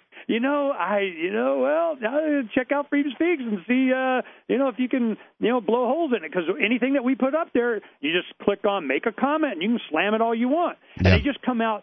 They found out that the Obama administration, Eric Holder's office, they have people in there that go around and seed comments on the Internet in support of Obama's health care stuff. Well, we get the same thing. And I'll give her name, Laura Flores. We know who you are. They come in, they just let them. And they'll hammer it. And then the people that are there, they have so much fun commenting, just bashing on them, that, I need them to come. I want them to come, because it just shows what their arguments really are and how hollow and superficial they are. They're just trying to BS us with numbers, with quantity, not quality. Freedom's Phoenix is about providing the ability for us to have a competition of ideas, a free market of ideas, because this whole medieval forest of Europe, where they had this oppression and the serfs and kings and religions and all of this control on the individual, we come over here and we protect this freedom tree, this liberty tree, and of course they're going to keep coming. Of course, well, who's going to be there protecting the liberty tree? Who is that person? Who is that group? Who is that philosophy? The philosophy is libertarianism, or at least, or anarchism, or something. I just want to be left aloneism. I don't know what you want to call it, but anybody that's trying to coerce their own social and economic engineering on the individual, that's who they are. All your little secret handshake, conspiratorial whatever, I don't even care what badge they're wearing. If they're trying to use force and coercion on me, they're the bad guys. It's no more complicated than that. I'm with you on that, Ernest. Thank you for your time today. And that's everybody. That's Ernest Hancock from freedomsphoenix.com. You can go over there and you can listen to his radio shows. The Freedom's Phoenix website is where I get most of my show prep from. And I want to thank you for your time today, Ernie. It's been a pleasure. Thanks. Thank you, sir. As a small business owner, you know that communication between clients and employees is essential to your company's success. Email is part of your company's DNA, but you didn't get into business to manage email. It's time to evolve with DNAmail.com. Get Microsoft Exchange-hosted email services with free activation and setup, 24/7 support, and 99.99% guaranteed uptime, all starting at $8.95 a month. DNA Mail even supports your BlackBerry and iPhone and offers a free Microsoft SharePoint internet portal to keep everyone connected. Look, you know what it costs to set up an email system. Don't blow your budget on fighting viruses and having an IT specialist on call. Save time and money with DNAmail.com. Every standard or unlimited exchange mailbox will get a free copy of Microsoft Outlook 2007 or Entourage 2008. Call us at 800-628-3204. That's 800-628-3204. Or visit dnamail.com and join the evolution. Attention, all active duty members and veterans of the U.S. military. Your proud service to your country entitles you with the right to participate in special VA loan programs with benefits not available to the general public, like the ability to purchase a new home with no down payment or mortgage insurance, or refi with cash out, up to 100% of your present home equity with less strict credit criteria.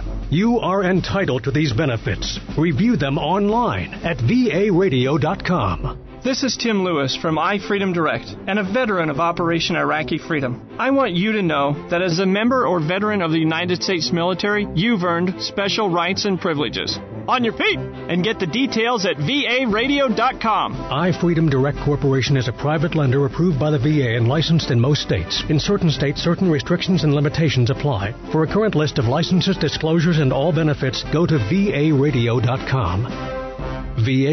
varadio.com.